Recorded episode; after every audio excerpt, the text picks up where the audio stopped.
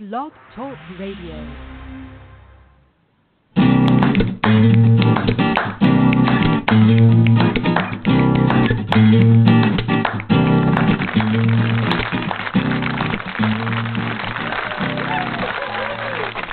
Welcome to Thursday night at the Speakeasy Cafe.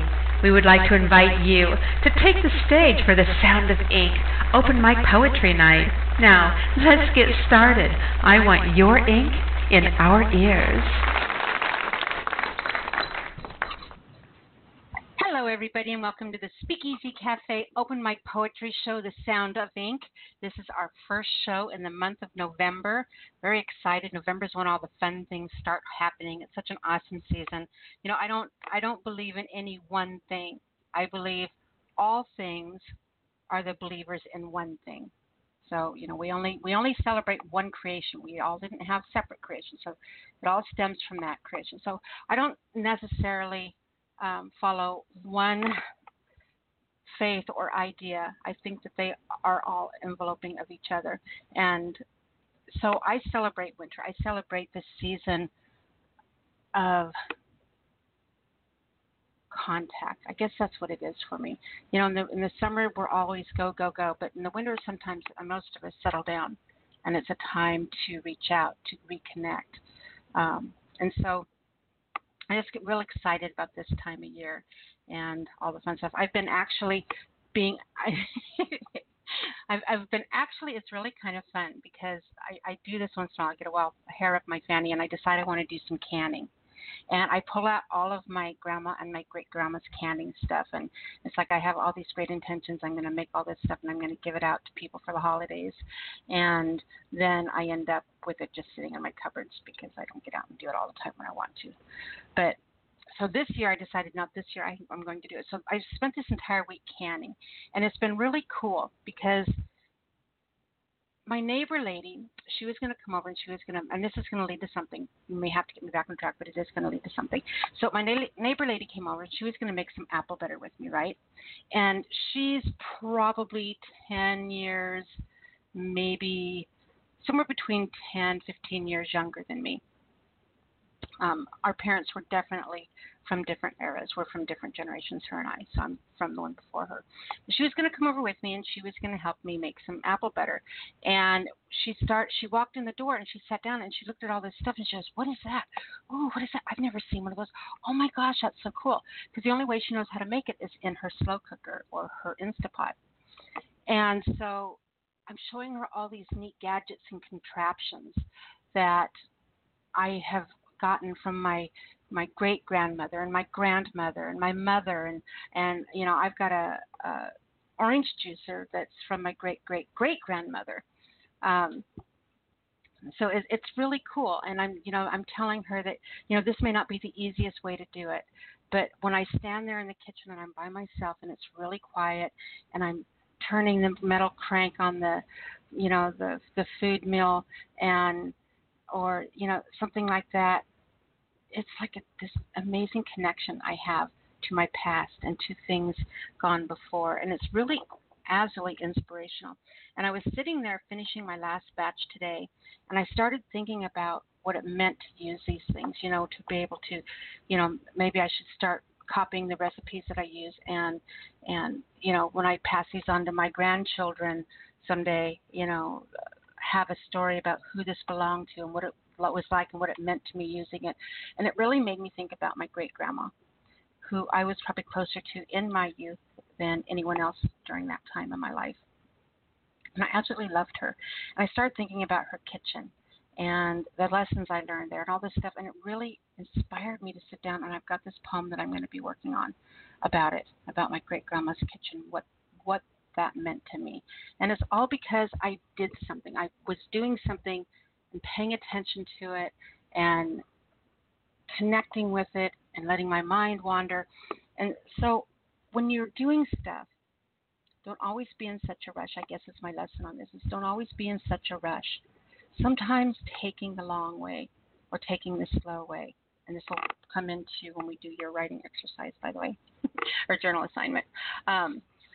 But doing it the long way, taking your time, savoring the experience, finding a way to connect with it personally somehow, you know, makes the story of it so much better. You know, and so the poem I'm actually going to write, and I'll read it to you guys when it's done, is it's going to be for the neighbor lady that came over, and I've got like this really special, cool canning jar that I'm going to can something, and I'm going to give her in it. And so the poem is going to be about the act of giving her that jar of stuff. So anyway, it's really cool, I think, where inspiration comes from. You know, you need to listen to your inner voice. You need to listen to the things you say. Jot them down. Always keep that journal beside you. You know, when I was sitting there canning this morning, my sticky apple butter fingers, you know, I was still picking up the pen and writing some stuff down in my journal that I wanted to remember and think about and not forget. So, all right. I have some things that we are going to go over before we get started on the show. But the first thing I want to do is make sure that I give you the number to call in, and that is 646-595-3965. That's 646-595-3965 if you'd like to call in and read tonight. We've got some tracks we're going to play for you tonight at one point, including, yes, one of mine, because that was our deal. I found a really old one that I think I'm going to play tonight because that's our contractual agreement that I have to play something of mine on the first show of every month. So, yeah, we'll be doing that. So, before we get to the tracks, before we get to all of that, I want to remind you guys that if you are interested in putting together a writer's workshop, we would love to have you do that. And I'm really going to encourage you guys to get involved in this, maybe even pre-record something. It doesn't matter how long it is, because I can put 2 or 3 workshops together to, you know, put together a full show.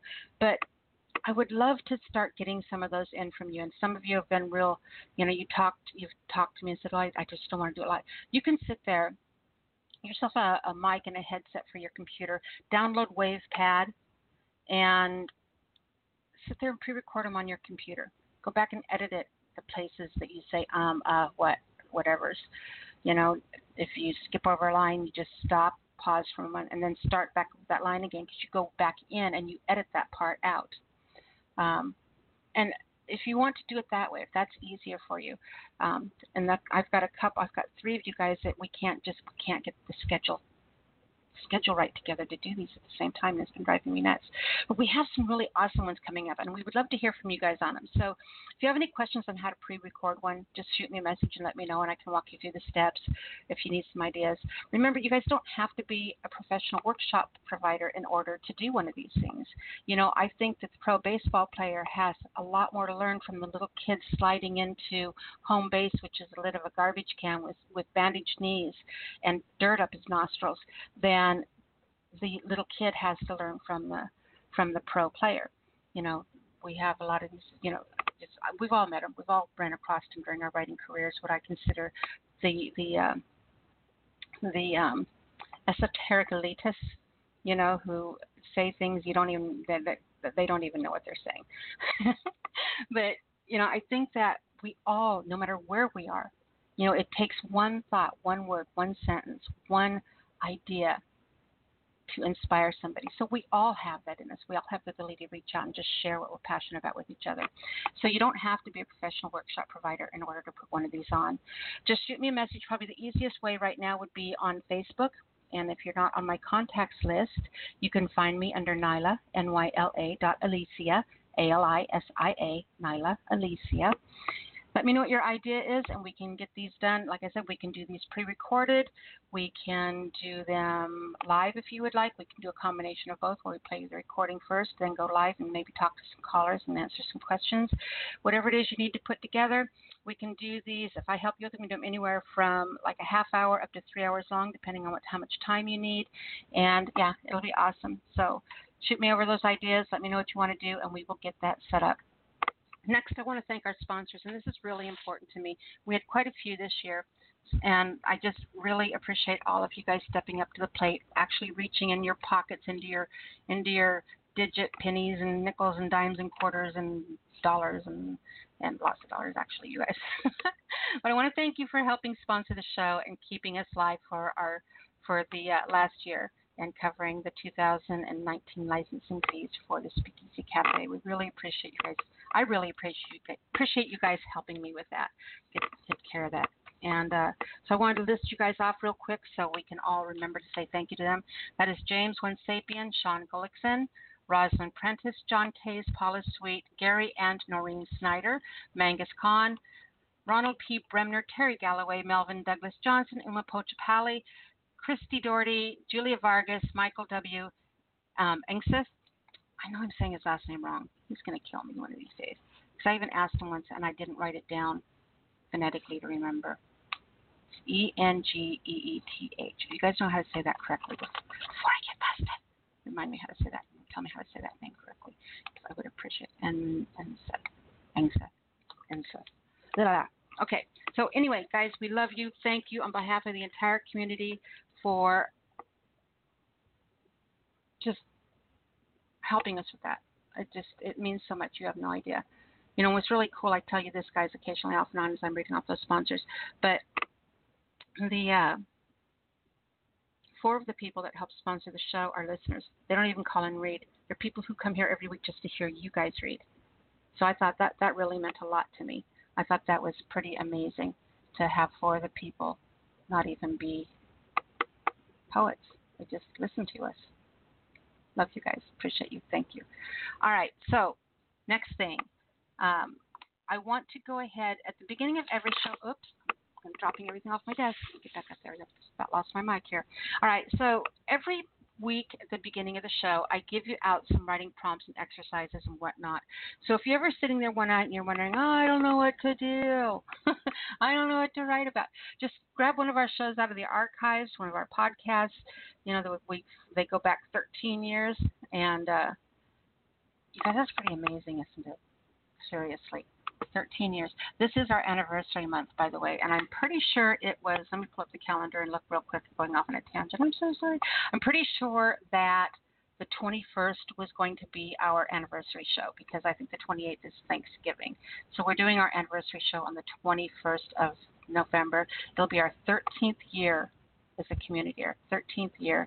And at the beginning of that show, I'm going to kind of tell you guys a story about how this whole thing was even conceived, how it came to be, you know, the roots of something, what you see, you know, you see the beautiful flower, but to me, what is more beautiful than that flower is the root system in the ground, the things that built it, the things that we don't see. It's like having, you know, looking at small town America with it from the, I was riding a train, you know, you drive down a street and you see the pretty buildings, but when you ride a train, you know, it's like seeing small-town America with their skirts up. You see all the stuff that people don't want you to see, their backyards, their, you know, it's just a completely different look at the world. If you ever get a chance to go from point A to point B on a train, it will seriously be such an enriching experience because you seriously all of a sudden get to see this secret world that you don't even imagine. You know, to me, that's what very cool about riding on a train. But anyway, okay, so go back to the archives, listen to something, you'll find something to read. The first thing that I'm going to give you, I don't even know where I was, so we're just going to keep going and wing it here. So the next thing I'm going to do, the weekly writing assignments, they really are awesome, and I hope that you guys enjoy these. We're going to kind of be talking about some of this stuff because we're ending our 2019 year. And I always like to sit and put a plan together for the following year, new things to add, things to change, things to take away, just new directions. Whatever it is that you guys need me to feed you, I need to know what that is. So shoot me some ideas or share some ideas when you call in on things that, you know, you like about the show or things that we could, you know, change or bring or something you'd like to see, something different, whatever, and we can, you know, work on those things. It's really important to me that this community continues to grow and be something that feeds you. You know, it has to feed you. That's my main motivation for doing this is to feed, to inspire, to push you out of comfort zones, to, you know, I don't want to say force you to write because it's such a horrible thing, but to make sure that you write. I am so passionate about that. You know, so when we do the show, like I was saying, when we do the show, our anniversary show, I'm going to tell you how this show came to be, what, you know, why we do it, what it means. If you guys can think of anything about the community, I know you can, but I really like to have people share some experiences about what this community has meant to them, the community that you guys have all built together over the last 13 years. So, you know, if there's someone in particular you could write a piece to, or just write a real short, you know, message to, or thank you to, or just, I'd love to, you know, just talk about. I would love to hear some speakeasy community stories from you all. And that would be very, very cool, I think, for all of us. All right, so back to your writing prompts. All right, so I jumped all over everywhere. You just have to hold on tight, guys. Please put your seats in an upright position, extinguish all flammable objects, and put all carry-ons under the seat or in your overhead containers or whatever it is, because you're in for a hell of a ride. All right, so your weekly free writing prompt, and this was normally your journal exercise, and we're going to bring your journal or your journal assignment. We're going to bring that back here in a couple weeks, but it's kind of changed, and it's been the same, changed and been the same for a while. Now that, how do you like that? So I didn't want to keep using it for your journal exercise. I wanted to give it its own little entity. So this is your weekly free writing prompt. And the reason I give you, you say free writing, I said this is free writing. Like, how can I have a prompt that's free writing? A lot of times I hear people say, well, the reason I don't free write is because I can't think of anything to write about. And that's the point of free writing. You aren't supposed to think about what you're writing. You're supposed to put your pen in your paper and start writing. Whatever comes out of the pen, you write for 10 minutes and put it down. You do that every single day. That is one of the single most important things you can do as a writer, to continue to write, to be a strong writer, to continue to grow as a writer. I think that I know there's nothing more important you can do than to do that 10-minute free write every single day. And we're going to be doing, I've got a workshop that I do on writer's block. It's just an urban legend that I'm going to be piecing together, probably going to do it pre-recorded, and where I'm going to talk more about this, how important free writing is. So I take that excuse away. I don't know what to write about. So I take that away and give you it's your free writing catalyst or idea starter or pen gas or creative go-go juice, your Green Fairy's magic dust, just something that's going to put your pen on paper. And this is really important to me too, that your free writing is done handwritten in a journal, in a spiral notebook, whatever it is, not on your phone while you're sitting in the bathroom, not on your computer. I want this handwritten because your brain works differently when you have a pen in your hand than when you have a keyboard under your fingers. You just have to trust me on that. And so I really want your 10-minute free writes to be handwritten, please. Really important. So weekly free writing prompt. Put pen to paper, write this sentence, and then just keep going. All right? So your free writing prompt is, because I have something to say. So write down, go to the top of the page, write down, because I have something to say, and keep going. Keep going for at least 10 minutes till you're done. All right. So thinking about prompts and thinking about things and, you know, the root system underneath and how cool it is when I give out something and somebody writes to it and brings it back. And I, you know, inspiring somebody is it's like a drug. It's like the coolest thing, the coolest high, when somebody brings something back to you and you gave them a prompt for it, and they read you this thing, and it would not exist if you had not have given them that prompt. And there's this beautiful piece of art, this great piece of writing, this just, and you planted that seed. It's pretty awesome. So tonight, instead of putting together a big elaborate writing exercise, the exercise that I want you to do is to inspire others. You know, we're always looking for that thing to inspire us. You know, maybe it's you reap what you sow. So reach out and inspire, and in return, you'll be inspired. So when you come on tonight, when I bring you on the air, before we get started, I'm going to be asking everybody for a writing prompt. And it just has to be a title. It can be a few sentences. It can be one word. But it can be blue.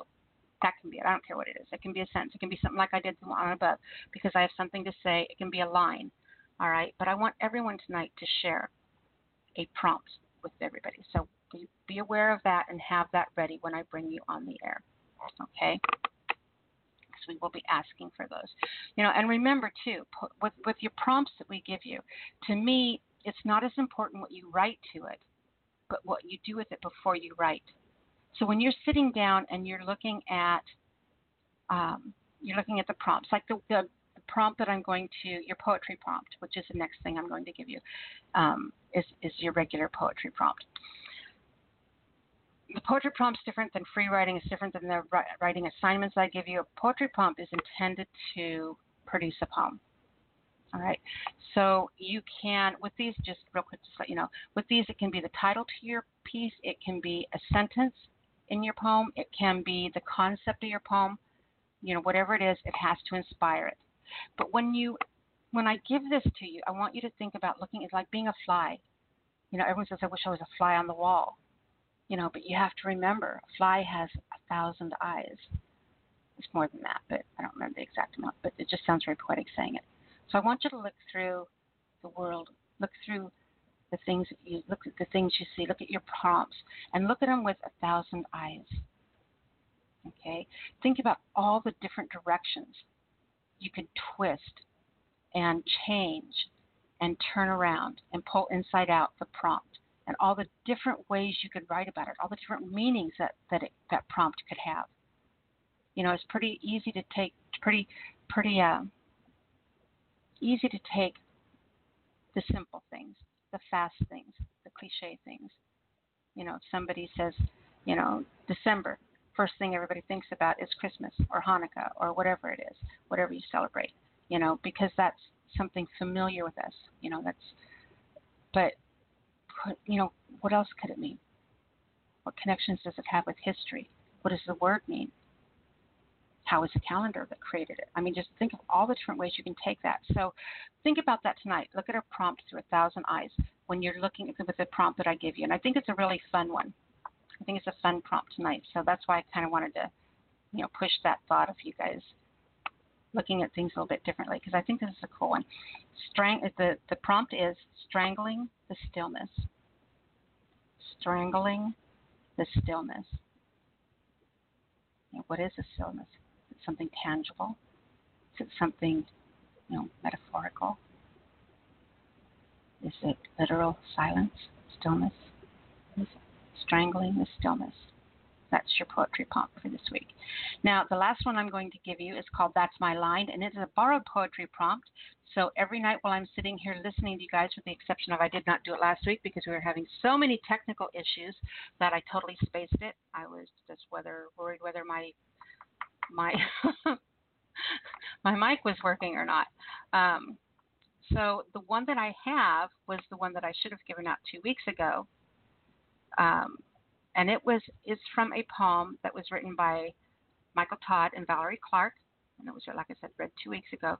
But the prompt that the line that I pulled out of that poem was eyes failed to meet.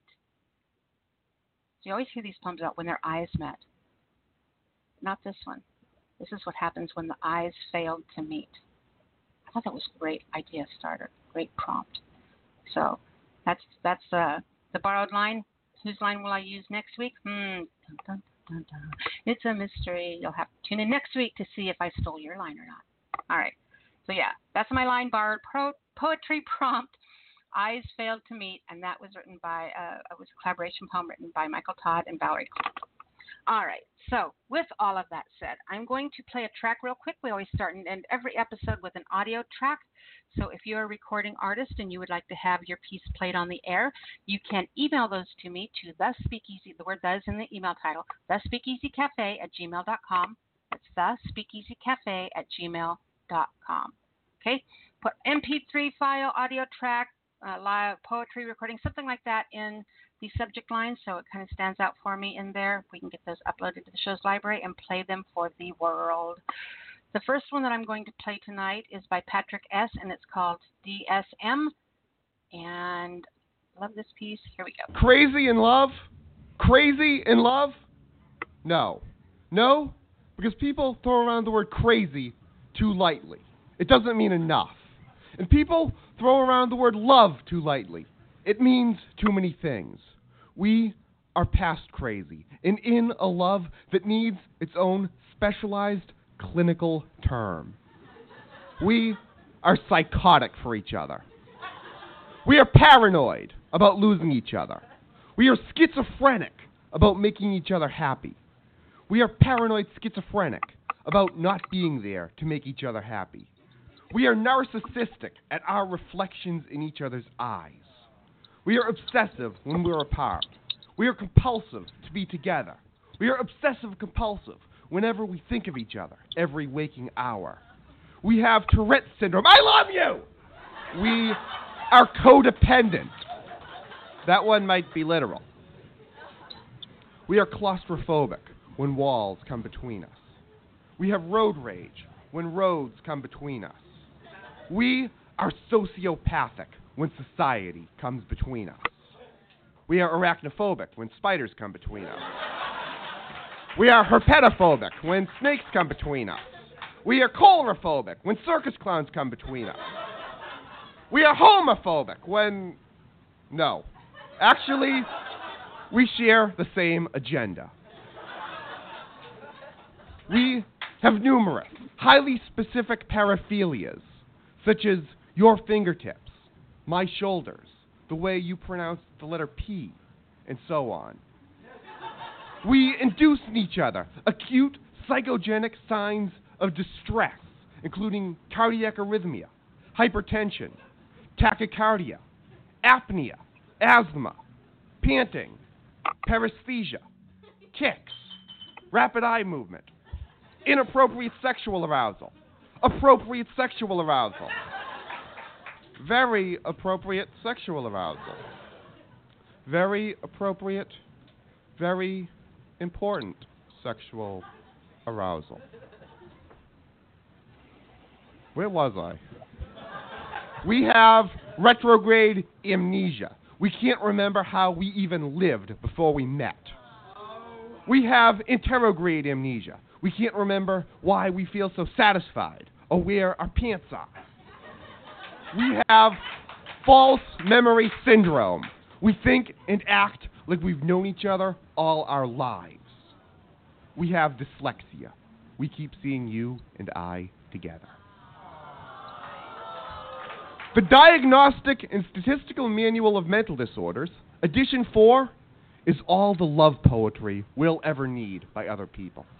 And as for our own, Tourette's, glossolalia, repetitive speech, indiscretion, somniloquy, repetitive speech, repetitive speech. Repetitive speech, but that doesn't mean we're crazy. Crazy is simply not the word. The word has not yet been written. So you and me, we are going to be a special supplement to the Diagnostic and Statistical Manual of Mental Disorders, Edition 5. Yeah!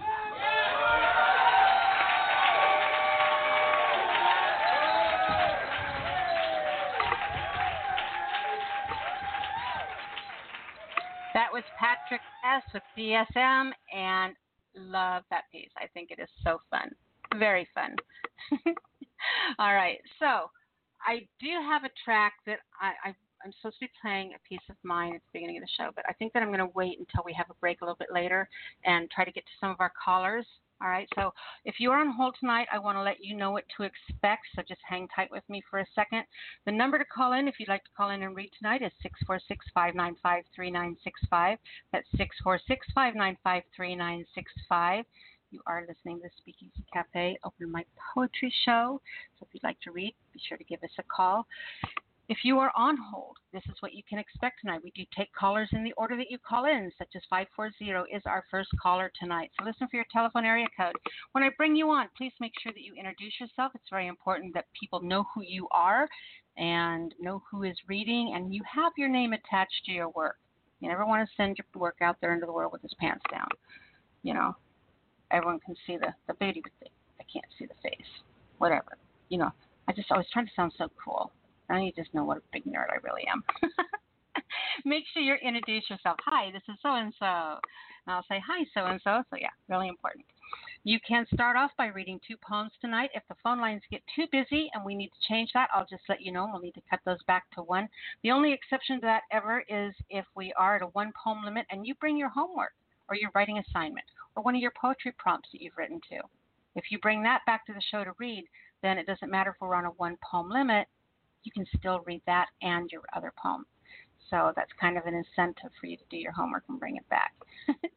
All right. So, but we're good right now. Two poems. If you'd like to share two pieces with us, you're good to do that. Keep them right on the 5-minute mark. Be courteous to the people waiting in line behind you. And then make sure that when you're done reading, you give out your URL. Really important so people can come over and find you, get to know you and your work better. You can inspire and be inspired by each other, all that good stuff. So make sure you're working on that writer's network of yours. Make sure you give your URL so people can find you. And remember, we have a mature rating. That means you are really seriously, honestly, bound to hear just about anything on this show, with the exception of adult porn poems. No bumping body parts. We don't need to hear about nipples. Just, keep it a little bit serial, and you're good to go. And with that said, I think that I'm going to go ahead and give our first three callers. Our first caller, as I said, comes from area code 540. Then we are going to be followed by 540-734. Do you guys know I'm dyslexic with numbers, not with letters? It's numbers. Seriously, it's a thing. So 540. 734 and 216. Those are our first three callers tonight. I do want to let area code 757 know that you are not in the lineup. So 757, if you want to come on and read tonight, please press 1. That will put you in the lineup, and I'll know it's okay to unmute you. Otherwise, if you're here just listening to the show, I hope you're not watching the show. Go pull my shades down. Yeah. Anyway, so yeah, 757 and actually 347. If both of you guys would like to come on the air tonight, press 1. If you change your mind at any time and you decide then that you want to come on, just press 1 whenever. And that's 757 and 347. If you guys want to come on the air, press 1. All right. With that said, I'm going to go ahead and grab our first caller, which comes from area code 540. Hey, sweetheart. Hey, it's Philip Church down in Virginia. It is indeed Philip Church. How are you doing, sweetheart? Well, I tell you, to be honest with you, I'm not doing so well tonight. I'm kind of under the weather, and I definitely a little while I didn't even know if I was going to be able to come on, but I decided I got one I'd like to read tonight, and it's kind of a special request by my sweetheart, Louie. I'm not sure if I've ever done this particular piece on the show or not. I don't think I have. But this is like one of her favorites because she and I, we grew up in the same little town, Big Stone Gap, Virginia. And we were high school sweethearts and all that. And then, of course, we lost touch with each other. But, so it takes her back to nostalgically, So I think you might enjoy that. Other than that, I'm in a really good mood because... I like to buy these rare and old books. Mhm. And I bought one which I had never seen anything like it before. And but what caught my eye was, I'm a poet and everything, and I've got a couple of different John Milton Paradise Lost. So it kind of caught my eye because it was misspelled. And oh, that's when funny. That's funny. So it was a misprint. Well, no, actually, that's what I thought. So that kind of got my. I was like, what is this all about? It is the Paradise Lost by John Milton, edited by the guy that invented shorthand, and it's done in shorthand. Oh, jeez. Yeah, and it's a first edition 1846, gilded in gold, the whole 9 yards. I bought it for $16, and first price I've run across tonight is at least $240 it was worth. So Wow. I'm very happy about that. Yeah, I love when those things happen. And I'm the same way. I'm the same way with books. You know that. I wish that I lived close to you. It's like we could just come over and sit and drink coffee and show each other our treasures, you know? Oh, yeah, I love old books, too. See, to me, that is a good way to spend an evening, you know, mm-hmm. whether just one-on-one or even in small groups. You know, I would love to find some local book nuts like me. They're like works of art, aren't they? And, you know, they're not like a book you get now. They're not like a book you get now. They're like actual pieces of art. You know, now you go buy a book and it's just a paper book cover, blah, blah, blah. Or you download it onto your, I mean, there aren't even books anymore. But, you know, you touch those old books and the craftsmanship that went into them and the leather covers and the bindings and you know, the smell, the way they feel. Oh. It's just, it's magic. And this is a particularly beautiful bindings. Well, like I said, it's got the gilded gold and, it's the wall, the book covers, the boards is what we call them. But the book covers, they're it's not leather, it's cloth, but it's embossed with gold. So very beautiful little book. But you were talking about apple butter.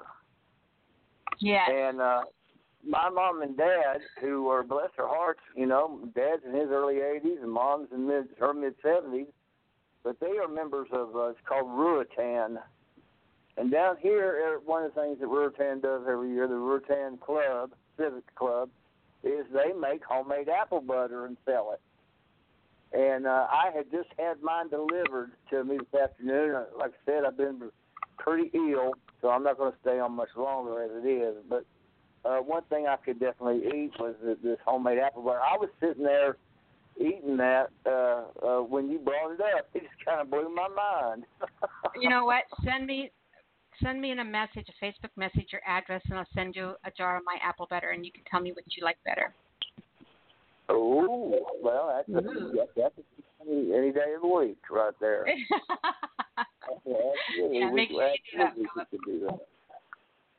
So, anyhow, I'm just going to do this one poem, and the poem structure itself, it's got a lot of interlinear medial rhyming and meter going to it. So, in other words, there are things happening in the middle of the lines that are lining up later with the middle of another line, with rhyming, things like that. So, but it's just an overall good little poem that kind of describes what it was like for me as a kid and what it's like even now for us young'uns that come up in these areas. So, without any further ado, this is called The Hollers of Home. Growing up free back in the hills, country bred to life's simple thrills, drinking water from springs, fountains, running in creeks down the mountains. For a better life, there was no wishing, hiking, camping, hunting, and fishing. The peaks rolling shadows on a little town in the sweet twilight as the sun went down. Ghostly mist rising up from hollers on a rainy day, while the slopes turn blue to skies heavy and gray. At night, the mountains towered as the storm lit up the sky. I remember the glowing outline on spines of ridges high, the many-colored hues from the mountain storming, then reflected by crystal dews with the dawn's warming. And now, the days in the mountains have a certain fate. Dusk always comes early and sunrise always comes late. And in the springtime, we would plow the fields. Then in early summer, we'd plant for yields. And come early fall, we'd gather up the harvest when canning and making apple butter are best. Now late in autumn, it's time to slaughter the meat, butchered and hung in the smokehouse so neat. Then we'd make a little cider, maybe let it get old. all our work carried us through the winter so cold. And during those colder months, attended a little mountain school and learned the 3 R's and the golden rule. At recess, the boys might bless and the girls might squeal while playing Red Rover or dancing the Virginia reel. You know, there wasn't nothing quite better. There wasn't nothing so cool as when your heart, a sweetheart let you walk them home from school. And the smell of coal smoke rising from the chimney so high. You know, if you lived somewhere else, you'd have to wonder why. These are the hollers of my home. In poem. I love that. Oh, thank you. And you and that apple butter in it. I mean, it was perfect. Something's in the air about all this apple butter stuff. It's like Beetlejuice. I know, right? You know. It's that season. It's that season of sensory bliss. Well, you know, like they said in Dune, the pumpkin spice must flow. Yep. All right, so do me a favor, Philip. I need a prompt from you. So give me a title or a line or something. Okay. All right. You are the last person alive held up in a cabin on top of a mountain in the dead of winter, in the dark of night. Okay, wait. I'm not writing all that down. You get one line or a title. Oh.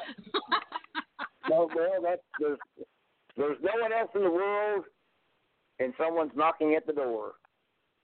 Who's knocking? How's that? That works. Okay. If you can tell, I'm not very good at the response, the whole prompt, and that's okay. All right, Philip, my darling.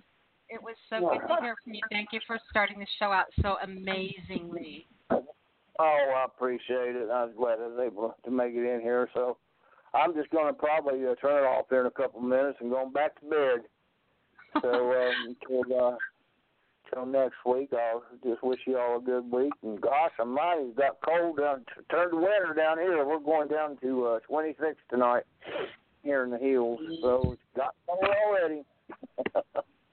But y'all stay warm. You can always find me on Facebook at Philip Church. You can look up any of my books on Amazon.com.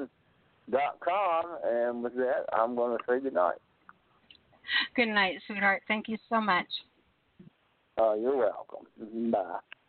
Bye-bye. All right. Our next call comes from area code 734. 734, you're on the air. Hello, Nyla. This is Dennis White from Michigan. Hey, Dennis. How are you doing, sweetheart? Is it snowing there yet? We had a few flakes today. Not many, but we'll get some more. Michigan is so pretty up there. It is. I'm kind of biased, but it is. So let's get this part out of the way. All right, I need a poetry prompt from you. Okay, the poetry prompt I offer is a seasonal one. My poetry prompt is a poem about a hayride. Take us along for the ride. So hayride. Hayride, yes. Awesome. Perfect, thank you. So what did you bring? Oh. Falling out of my chair. What'd you bring for us tonight? What'd you bring? Oh. Why'd you bring it and share it? All right. I brought the poem. The title is A Poet's Life. It's a reflection on poets. And it starts like this. Poetry is an athletic endeavor as we run for a crown. Poets wrestle with words, trying to pin them down. We run with ideas, sprint to new insights, pole vault to lofty and sacred heights.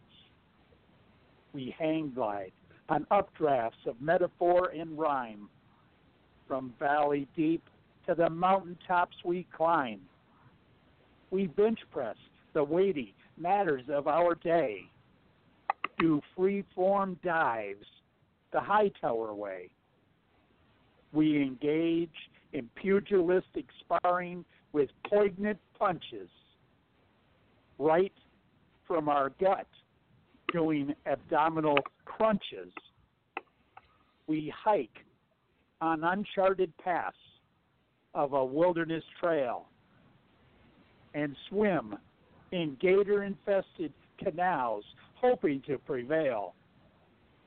We bungee jump off bridges of uncertainty and jump hurdles on our course to eternity. Yes, poetry is definitely an athletic endeavor. We won't succeed unless we train and we are clever. But before I go take my victory lap, I am all wore out. Time for my poet nap. End of poem. That was awesome. You know, there was so much in that poem that was just absolutely incredible and amazing to me. You've always been very strong at being able to create tangible images when you write. And so when you were going through that and you used, you were talking about, being a writer, about the feeling of hang gliding, when you just free fall and you're in that place and you have your eyes closed and you're rocking back and forth and you're writing on the paper and just writing what's in your head. You're not even, that free fall, that's, yeah. I think that's what we all covet as a writer is that feeling, that high, that free fall, that perfect storm moment, and then immediately you went to bench pressing. Because when you were talking about the free fall, I'm thinking, but man, it isn't always like that. And immediately you went to the bench pressing, which is exactly a complete opposite. Here you are hang gliding up in the air on nothing, to being underneath these weights that can crush you, and that transition there, just the transition from going from the free fall to the crushing, to the bench press was just, it was like the drop in a roller coaster, as far as the reader hearing that and following along, and then you went to things like sparring, how you have to fight with something, or you get an idea and you just have to wrestle with it. And then to the hike when you're not really sure, but you just know you have this idea, to the point where, like the gator infested and the bungee jumping, when you go those dangerous places, you're not sure of, when you jump off the deep end and you're sure that what you're writing, you're never going to let anyone see, but God dang, is it good, right? Right. So I thought it was a fantastic piece, honey. Well, thank you. You're very kind. And poetry, when we get into poetry, the diversity of poetry, the different forms of poetry, the different topics of poetry, we have such a mountain of subjects and adventures in our writing, mm-hmm. and I wanted to share that. I thought it was amazing. Now, were you going to do one, two or just the one tonight, George? I was just going to do one tonight.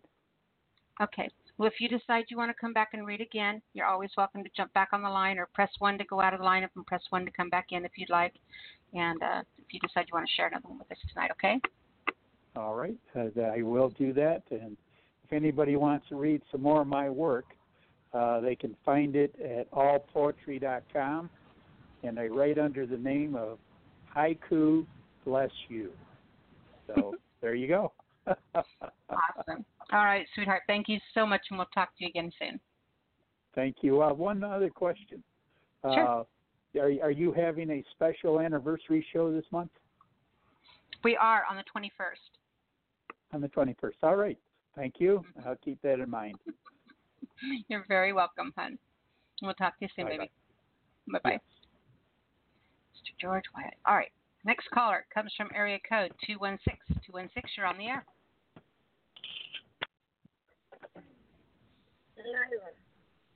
Hey, sweetie. Hey. I heard you start the show off with a bang, talking about the instruments. I wouldn't call them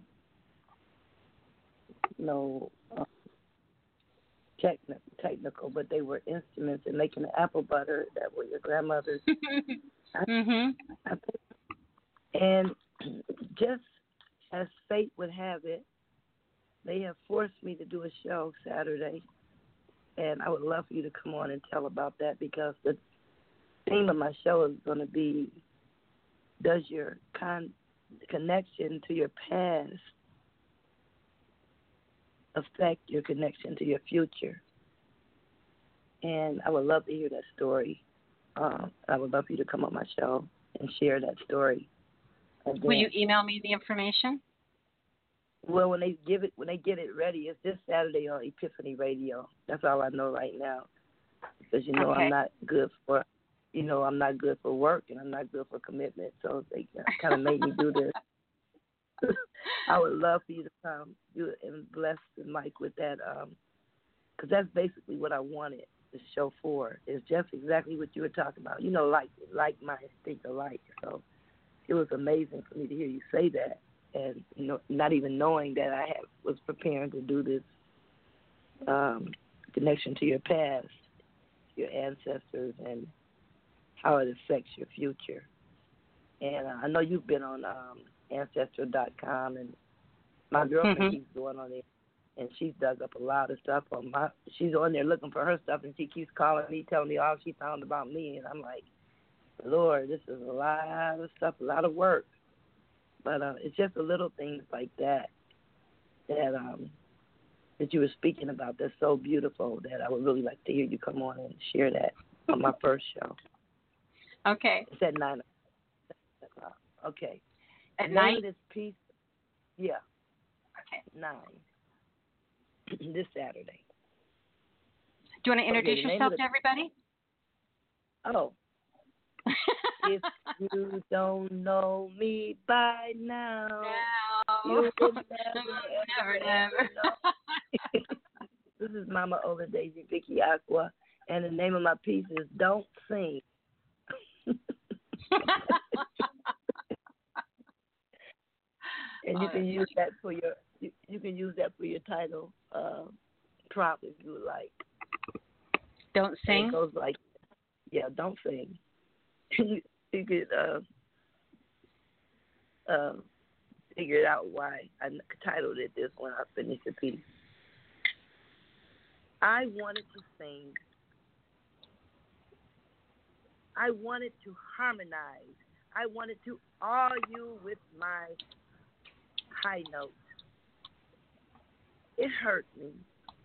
I cried when I tried so badly. I wanted to sing. They said, don't sing. Those cruel two words crushed my everything, my heart, my mind, my soul. You can't sing, people said, made me want to fight. Singing would have been my claim to fame. I guess they could be right. But I still made attempts here and there, especially around the alcoholically impaired. But they were the worst of my critiques. They said, don't sing. They said I sounded like a goat in heat. I sing solo, like Grandma told me. She said, sing so low that no one hears you. That scorning look and the words, don't sing, choked me, broke me. I still want to sing, but I guess singing was not my plight. So I just write. Indeed. I love that. I love that because I can't carry a tune in a bucket. I cannot sing. I can sing songs that have. I'm a second alto. First of all, you can tell my voice is really low. So my singing voice, I have a range of two notes. So sometimes I can do Rod Stewart pretty well. Elton John, I've tried, but only if it's a real mellow, depressing song. I could actually do some Cher songs when I was real little, but I can't sing, but I sing all the time. and I never know the words to things, so I make up my words. But you know, so I'm listening to that, and I'm thinking, you know, I don't sing. Be really quiet. Okay, so I write. Just, you know, it's like you have that feeling, you know, and it's that way when you write too. You know, when you just burst out in a song because it's just you can't handle it. You're just, la la la la la. It's the same thing when you write. You know, so I'm thinking about the times when I couldn't sing, when I had to be quiet, when I was told to hush. How that same I got all the come jokes out of my hand. Yeah. Go ahead. They gave me. That's what they gave me all the jokes. I didn't get them when they would tell me to sing solo, and then I would like sing solo. They say, "Yo, sing so low that no one hears you." So my sisters and I. This is absolutely no lie. My sisters and I. There was our house, which was a two-story house, and my room faced the next door neighbor's house, which is a 60s house. Or ours was a big, giant, two-story 1930s grandma house.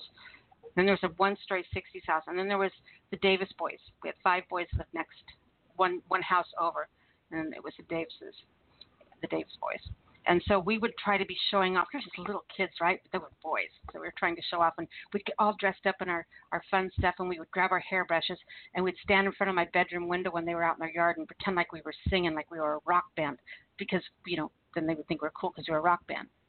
So, you know, we really kind of thought that they would think, oh, yeah, they're rehearsing. They're a rock band.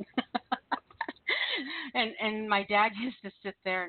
And he named our band the 3 Toilet Seats. Because we sang like that. So that was our band name, the 3 Toilet Seats.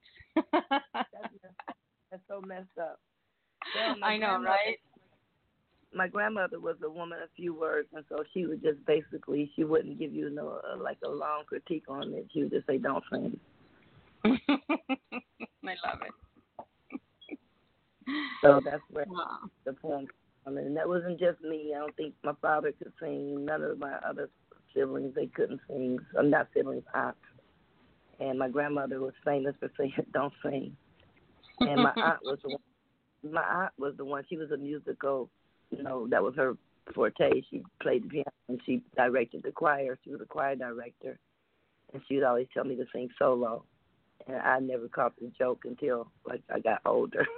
Sing solo, they can't hear you. That's so funny. And that's so messed up. Are you going to read two for us, Mama? Yeah, I have another one.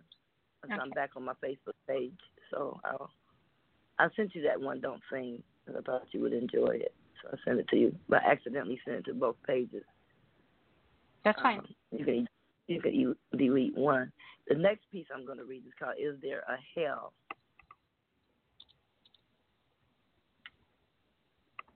Is there a hell? I don't know.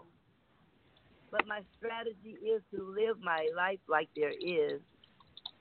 I do not have to kill, hate, or commit acts against children. I can avoid stealing, and I can avoid lying, and I can avoid coveting. I cannot wallow in hate, but I can be angry and hate what God hates. And I may not make good choices sexually, but I can ask for forgiveness. I do not know if there is a hell, but I'm not going to push the envelope. I am not going to prepare to go there. My strategy is to live my life like there is. I thought I was in hell living in America. I thought all they did to me and mine would be paid for. I cannot phantom being punished twice. While the wicked ones get the best of both worlds, I hope there is a place of punishment for those that deserve going there. For me, I am not fanaticizing.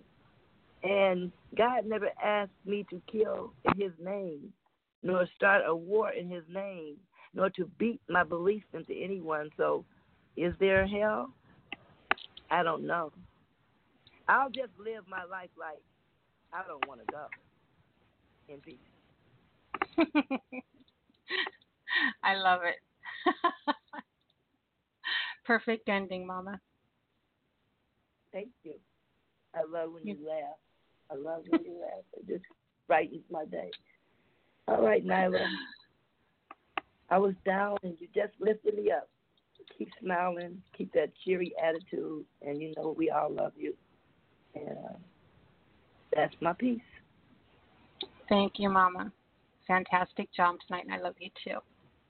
And if you get the information on that ahead of time, the link or number or whatever where I can find it, send that over to me in a message. I'm going to make sure you get it because I definitely want you to come and hear that about your grandmother and, you know, just those little things about those instruments that were around the house. Because I'm one. I got my grandmother's chairs here. I got her attaché. And, you know, basically, I don't even buy anything new. But I think these chairs I have are like probably 150 to maybe older than that. And the attaché probably is 150. So, yeah. Because they, you know, before she had them, I think her mother had them. So they're pretty old. And I love those things. I mean, I like surrounding myself by things that mean something to me. I want you to take one of those chairs, and I want you to set it. Sometime when you get a chance, I want you to set it in front of a window. Or I want you to sit in it and look out a window and think about the generations that have sat in that chair, probably 3 generations that have sat in that chair, looking out a window and how the world has changed. So say you were to pick a December day, the 17th of December, and that's the name of your piece, and you were to write a stanza about what each person, each generation saw December 17th looking out their window. I think you would have a lot of fun writing something like that. Well, okay. Well, I'll try to do that because my apartment is small, so everything is kind of by the window anyway. So. I live in a bubble. Everything's a window. All right, Mama. Great job tonight, honey. Thank you so much. You're welcome. All right. Bye. Vicky Aqua. Make sure you go friend her on Facebook. All right. Our next caller is an international caller. And so it's 4475. You are unmuted. Are you with me? Hi, that's Callum. Hey, Callum. How are you, sweetheart? Happy middle of the night to you, sir. So tired. Yeah, I was half drifting off, but then my pain flared up, so you ended up with me. Ah, I'll take you. Not because you're in pain. I don't want you in pain, but yeah, I'll take you. How's your tattoo coming? I've still only had the first bit done yet. I'm waiting for the outer design to be finished. But I can't quite make my mind. I feel like I'm part of the inner circle. I know about your secret tattoo, and they don't. Nanner, nanner. Okay, I'm done. I've got a couple of pieces for you tonight. Okay. I've also got a line as a prompt for you as well. And it is? Oh. We'll go for that first then, yeah. It's the starting line from a song I was listening to the other day, and it's left in the silence that tears you apart. It only reminds you how broken you are. Okay, so that's too long for a one-line prompt, so pick one of those 3 lines. Or one like left in the silence would be one.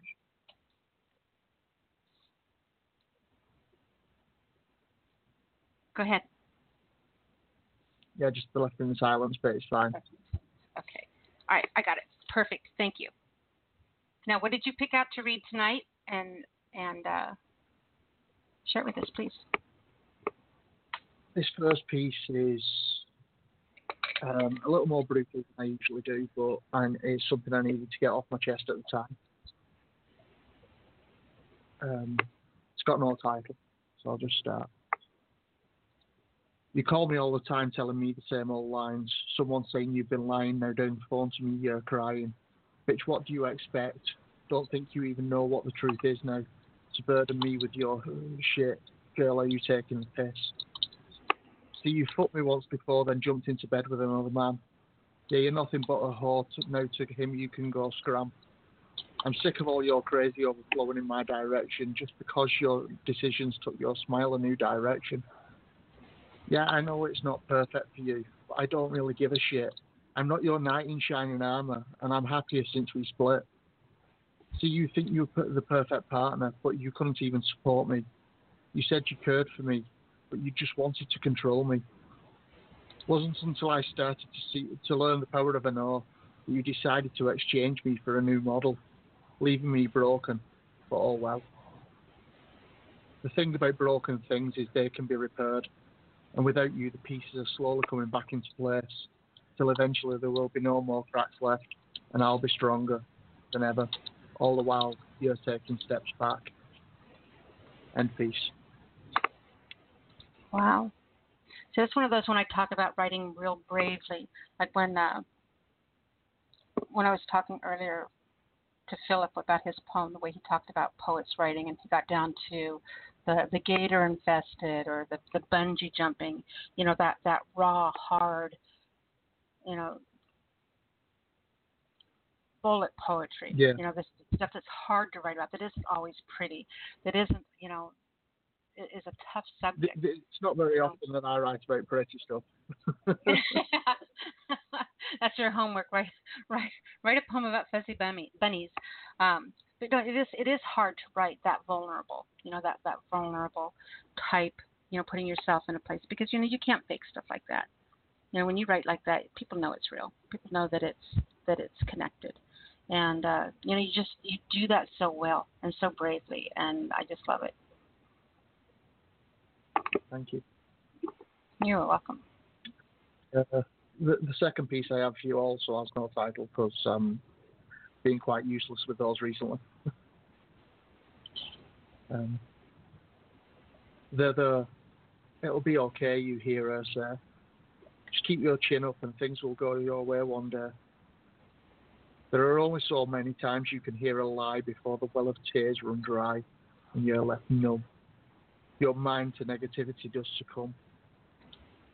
Losing yourself in thoughts of what you wish your life could have been, seeing all these perfect lives, and yours is nowhere near that dream. So shove your positivity. I will take my pain and own it. Like a catalyst for my art flows through me, and I show it. When I slice through the symphonies of that perfect existence with my saber-like tongue, held up high against the onslaught like my head, held high with pride. You can't tame it. You can't change it. As it comes from deep within, the thoughts I feel so surreal, but they are mine to keep. And peace. Incredible. Tangible. Emotional. Just awesome job, Colin. Great job. Thank you very much. You are welcome, my darling. Now, do me a favor and tell everybody how they can come over and visit with you. I can be found on Facebook. It's Callum Kennedy Hume. I'm also on Twitter at Kennedy Hume and on allpoetry.com, and it's Sacred Style. All right. Awesome, Colin. Thank you so much, sweetheart. And you try to get some sleep tonight already. Thank you for having me. All right, baby. We'll talk to you soon, hon. Speak to you soon. Awesomeness. Okay. All right. So we'll go ahead and give the next three callers so you kind of have an idea of where you are. We have area code 346-203 and then 903 are our next three callers. I do want to let area code 347 and 757, no, you are not in the lineup. So if you're wanting to come on the air, please press 1 at 757 and 347. If you guys are here just listening, appreciate it. Glad you're here. If you change your mind, press 1 at any time, 757, 347. And then that will put you in the lineup. I'll check back with you guys in just a little bit in case you're running and grabbing munchies or something like that. All right, our next caller is 347. 347, are you with me? 347. Or no, 346. I'm sorry. 346. 3, 4, 6. Are you with me? Let's try that. Let's try muting them and then unmuting them. 3, 4, 6. Are you there? I am now. Hey, sweetie. How are you? I stepped away. Of course, you always do that to me. You mean woman, you. I'm sorry. Welcome to the show, sweetheart. How you doing? I am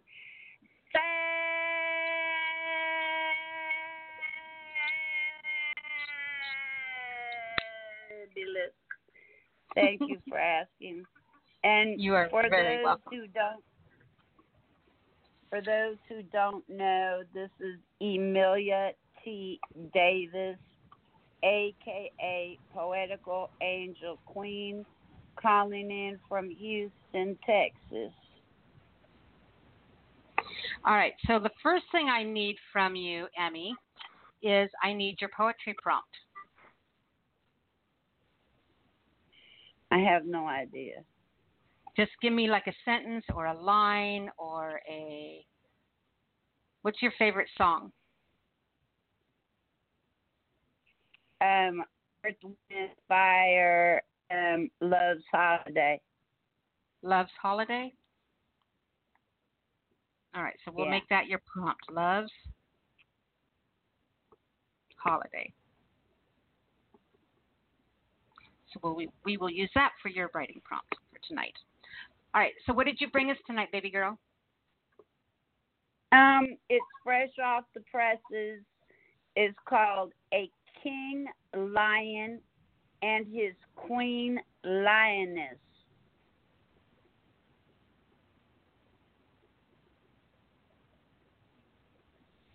Now that we have found each other, our future is what we will create it to be. As our lips touch, we are transported to another dimension where space and time has no limits. Our essences is all that matters. Our love for one another beating across the universe. The primal, roaring, proud and strong. I'm the lioness to your lion. King and queen, not only of the jungle, but of the astral plane as well. The two morphing into the strength and power of one phenomenal kingdom. Our hearts and souls combine to ignite the fire that burns deeply within a lion and his mate.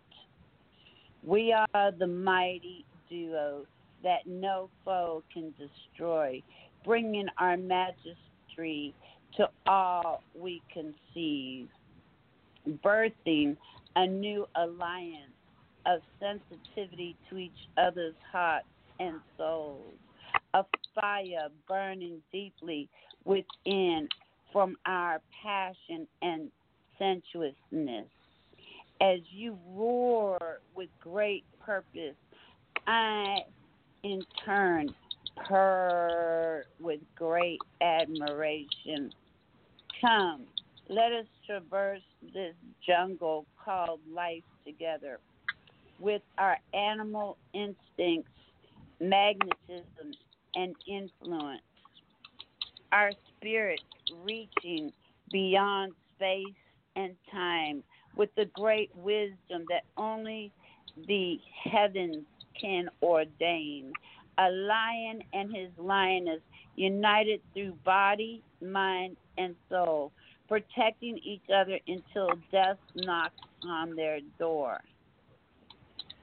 Musings of Emilia T. Davis, a.k.a. Poetical Angel Queen, and peace. And there, I said it. A fantastic job. Great job, honey. Beautiful. Thank you. You're welcome. What's your second one?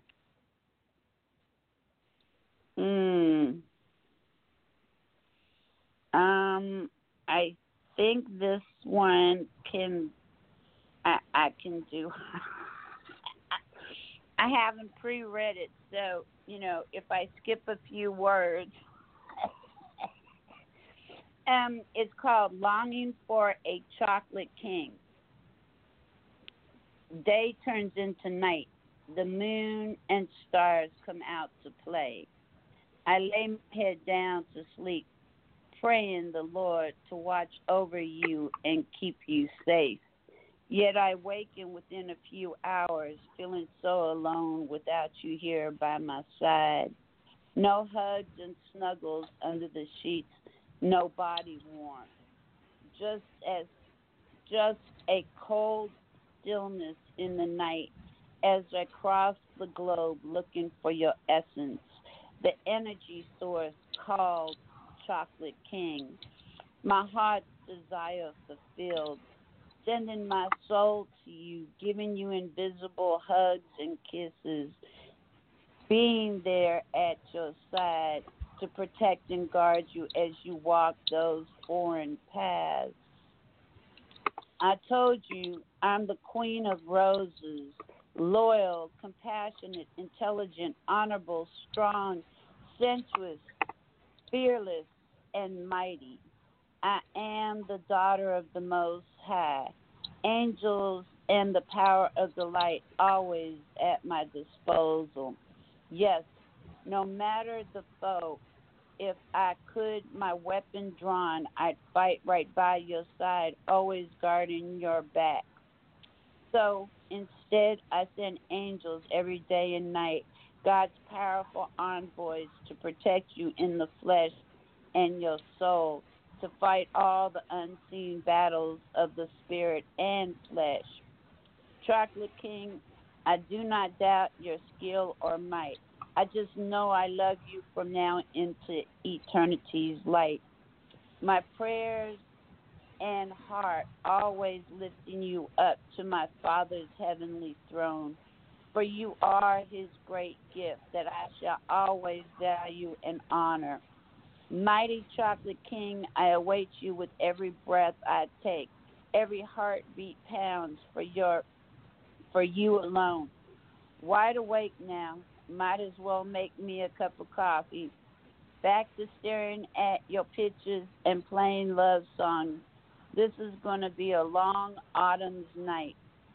Waiting to hear your voice for my soul to delight.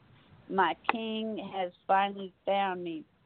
I wait for the day we meet, our two souls finally intertwining to become one.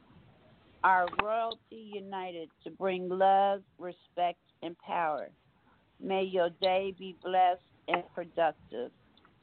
Musings of Emilia T. Davis, a.k.a. Poetical Angel Queen. And peace.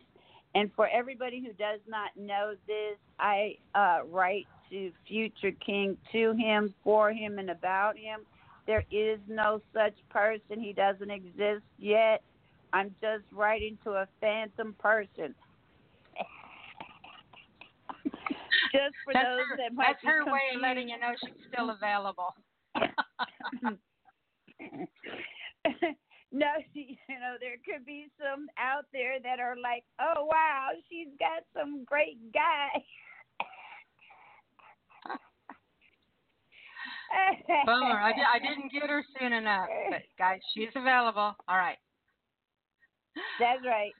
And you can, and if you are interested, you can find me on. You can find me on Facebook under Emilia T. Davis, EMILIA T. Davis, or under Poetical Angel Queen, or you can Google me under Emilia T. Davis, or you can find me here with Nyla every Thursday night. And there you have it. Fantastic job, sweetheart. Continued successes. Thank you, baby girl. And remember that we have our anniversary show coming up soon. I sent you a new poet. I don't know if he's going to have the information in time, but you might have somebody coming in, you know, like maybe near the end or something that might be new, so you might have to walk him through it. Awesome. I can do that. We'll take care of him. Yes, I know you will. All right. I shall be at the anniversary show with bells on my toes. Rings on my fingers and bells on my toes. Okay. Awesome. All right, Emilia. Thank you, sweetheart. All right. You're welcome. Bye, hon. Bye. All right. Our next caller comes from area code 203. 203, you are on the air. Hey, how's it going? It is going absolutely wonderful. It's been so long, sweetheart. What's been going on with you? Hey, nothing much, you know, roaming, enjoying life. That's all, you know, same old. I used to have a puppy, and I named him Chase. And there's something in a name. I should never have named him that because he used to chase my car. Whenever I leave for work, he would chase my car. So you have to be careful what you name something, Rome. Indeed. Well, yeah. My name, you I think, is... definitely live up to your name. Yes, it's true, because it's not Rome in a negative context. It's, you know, it's roaming and gathering and collecting and bringing back. So, you know, we roam away from home. We find the jewels we find, and we bring them back to share. Indeed. Indeed. Well, I'm here to share with you today. What do you bring us, sweetheart? I have two pieces here, but the first I'm going to read is called Nightmares.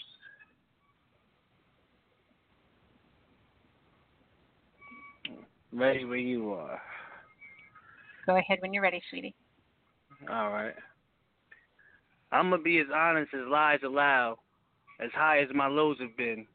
A shadow where lies a shroud to cover the cries aloud, incumbent to hide the sounds that suffer with silence bound, and the slumbers that aimed and found uncovered, unshaken, drowned in the chambers, clouded visions to the changes underwent by waters, building puddles in the flustered blinks of irises' arrangements, guarded in attempts to peddle punishment and hatred, drips lay clustered in the pavement like a funnel skip towards trouble from the study to the basement. It follows. Echoes hollow bounce from bricks adjacent through the tunnels, make it hard to place it, where it came or where it may went. Overall, it spins our cycles through the corridors and hoarded halls. Respect to dead men, picture perfect, hang recurrent on the walls. As wind gusts currents withdraw curtains from a stall with blast dust that falls as certain as a fog. And settles lightly as the night forgets me. Fright resents my falls, I react to brace my cause and shake off what I lost. Retrace what caught my all. In sudden disbelief, I found my distance out of sense to reach. Linear perspectives breach, and furthermore than disbelief, still lost and learned and system beat by burden, holding grips to keep my stake from pushing forward, to dismiss the weak or broken, strong and knowing being spit to speech. To keep a victim stock like home is what the victors teach. Unspoken is forbidden speech and heard, but when we listen, screens lift those from given sleep become awoken, and a hope to only get the reach who twists the key to get them open. Only to be beaten back to comas in a moment. We will live to one day dream, to live for all we live to dream. And peace. Wow. You know, that was pretty flippin' awesome. And thank you. And now I think I might yell at you for not being here more often. I'm not sure. I think I might have to. Thank you much. Much appreciated for sure. Just made me greedy all over again. I love it. I love it. Hey, that's what it's here for. We're here to share. Here to share. What else did you bring us tonight, honey? The next piece I have here, I just wrote not long ago, like, you know, 30 minutes or so. It's called You Said It Best. And here we go. Engines idle in the palace, smoke with lingering conscience of a wind, though loss was close and constant. revolving life like cycles, knocking opportunities we're just locking in, and wandering where the day goes, splitting minutes with each person living. And each of all my currents weight less, lack of patience, cases opposites attractions, minimizing magnets, forcing every which the way goes. Spinning so like linen, sitting shotgun in a Winnebago, boundless limits like the miles kept the count in inches, filling out an old amounts less more so, excess change could rate to be $1 to a peso. Cuts directors keep for scholars, ironic meats become what kind of meat will cost like culture. Butchers culture shock for feed for vultures, lives at stake with never mind. Like tables, turnovers choose favorites, revenge is sweet like pastries. Supplement this lack of fields we felt for maybe. April showers will pay off for all we ain't seen. Collective pool to pot, what gambles next? Just as old as saying goes, you said it best. And peace. Wow. Both of those were absolutely fantastic, sweetheart. I am so glad that you made the time to come and read tonight. Thank you so much. You have no idea. Thank you so much for having me. Very, very missed. Thank you. Thank you. See, you're very welcome. Appreciation grows. Well, thanks for having me. It's always a great show. It's always fun to come and join in and listen to all the poets. You do an amazing job. Well, thank you, sweetheart. Do me a favor and tell everyone how they can come over and show you some love. They could try to catch me here. That's it, guys. Get it, see it. Only place you can find him. Indeed. Well, you be blessed. You too, and I'll be here in the chat as long as I can and listening. Thank you. All right. Thank you, sweetie. All right. Bye-bye. All right. He's so amazing. We've missed him. All right. Next three callers is going to be 903, 919, and 984. And again, 757, you are not in the lineup. If you would like to come on, press 1. Otherwise, you're good to go. Let's go ahead and grab 903. 903, you are on the air. Hello, Nyla. How are you doing? Hey, sweetheart. How are you? I'm doing. It is good to hear from you. I'm doing all right. Sorry I missed the Halloween show. I actually went to a Halloween costume party / open mic night, and they didn't know who I was or what I was. Huh? Did you have fun? What's that? Oh, yeah, I had a blast. Everybody kind of looked at me weird because they didn't know what I was. I was a zombie vampire, and I did the makeup with the old Halloween makeup, and it was a pain. Mm-hmm. So it was fun. I read one of my poems for my greeting cards. I'm still working on, and about maybe 2 or 3 people liked it. There's about 20 people there. So I had this guy. He asked me. He was like, "Did you go to were you in an accident before you got here?" I was like, "Nah, dude, I wasn't in an accident." What? And of course, I didn't win the Halloween costume. I didn't know there was an actual costume contest either, but there was several categories, and of course I didn't fit in. So, so I saw this old woman. She had she had a nun suit on, and I read that she had a bandana and she had word on it, and I thought it said nonsense, and I was like, wow, that's awesome. That's sacrilegious, and I like that. But it didn't say nonsense; it said nonsense. And I talked to my mom about that, and she was like, that's an actual play or show or some shit. And I was like, oh, okay. I didn't know that. So that's funny. I was like, oh, that's crazy. Yeah. All right. Well, I got 2 writing prompts. Well, one is a writing prompt, and then the other one actually is an evolution of the writing prompt. I guess you could say that. So one of my friends posted a picture, and it was a woman vampire biting a man. So I twisted it a little bit, and it's called Love at First Bite. This is a vampire edition. I did several different ones. This one's real short. It's super short micro story. You ready? I am. Love at First Bite, vampire edition. She fell in love with him the moment he bit her and sucked her blood and let her drink his blood afterwards, and she couldn't get enough and he said, "Please stop."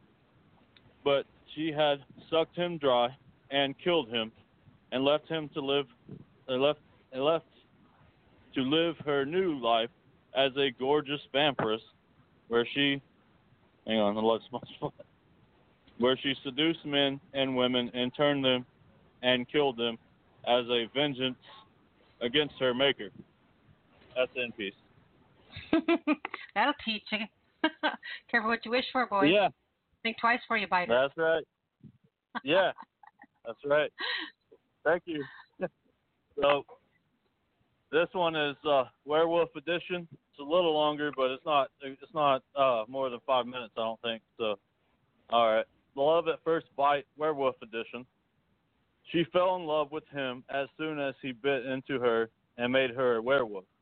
And once she changed over completely, he asked her to marry him. And so they were married in their human form during the day, and when darkness fell and the full moon arrived during their ceremony, they turned into werewolves and bit all their guests, and they all turned into werewolves as well. Then they became one huge pack with their newlyweds couple, as their male alpha and female beta leaders. As a pack, they moved all around the world, and eating, killing, and biting whomever got in their way. And their pack continuously grew bigger and bigger until particular werewolves got together and convinced other werewolves that they should be the leaders, that they wanted to kill their current leaders. And one day, these werewolves finally ganged up on him and her as humans, then werewolves, and him and her fought them off as best they could. However, they were outnumbered and eventually were killed by these resistant werewolves, and they continued to reign as their new leaders until one final day they ate all the werewolves and even themselves. That's in peace. Why does it seem like that should be like a subplot for Game of Thrones where everybody dies? That's right. That's true. Well, it actually wasn't inspired by them, but I just completely made it up. But yeah, that's true though. I have seen some Game of Thrones. Not a complete addict, but that's right. Everybody does. It's like I saw this thing. It's called Epic Rap Battles of History, and these people, they do it on YouTube. And they did, the first one I saw was Shakespeare, William Shakespeare versus Dr. Seuss. And William Shakespeare was George, I can't remember what his name was, but it was pretty awesome. He's a famous rapper now, and he actually does a lot of poetry and stuff as well. But anyways, William Shakespeare, Dr. Seuss says something about, I left your classroom like at the end of all your plays and at the end of Macbeth with everyone dead. That reminded me of that. I was like, hell yeah, that's awesome. Yeah. I mean, it's a horror story. It's supposed to, it's supposed to end horrific, Lee. So that's my opinion. Well, yeah, that's right. Yeah, exactly. That's correct. So. But also, last Thursday was my birthday, and I went and got black walnut and butter pecan walnut and got a double dip on a wafer cone at Brahms. It was pretty good. And then I had pumpkin pie, and then I pretty much chilled, got me a sack of candy, and then I went to the costume party later on, and then I met up with one of my friends. That's why I didn't make it to your show. Sorry. So, and I hadn't seen him in a while. You had a birthday and you weren't here? Is that what you're telling me? Yeah, I know. Just reach through the phone and slap the shit out of me. It'll be all right. Okay, you ready? I'm ready. Happy birthday to you. Happy birthday to you. Happy birthday, dear Eric. Happy birthday to you. There you go. Thank you. Appreciate it. I don't know how much of a gift that was, but there it is. There you go. That works for me. That's cool. I do have a prompt. Thank you. If you want it from me, you were getting from a few other people earlier. I most writing prompts that you want to get. And it's actually from one of my. I don't know if it's my fifth poem or what. I can't remember, but it's been a while.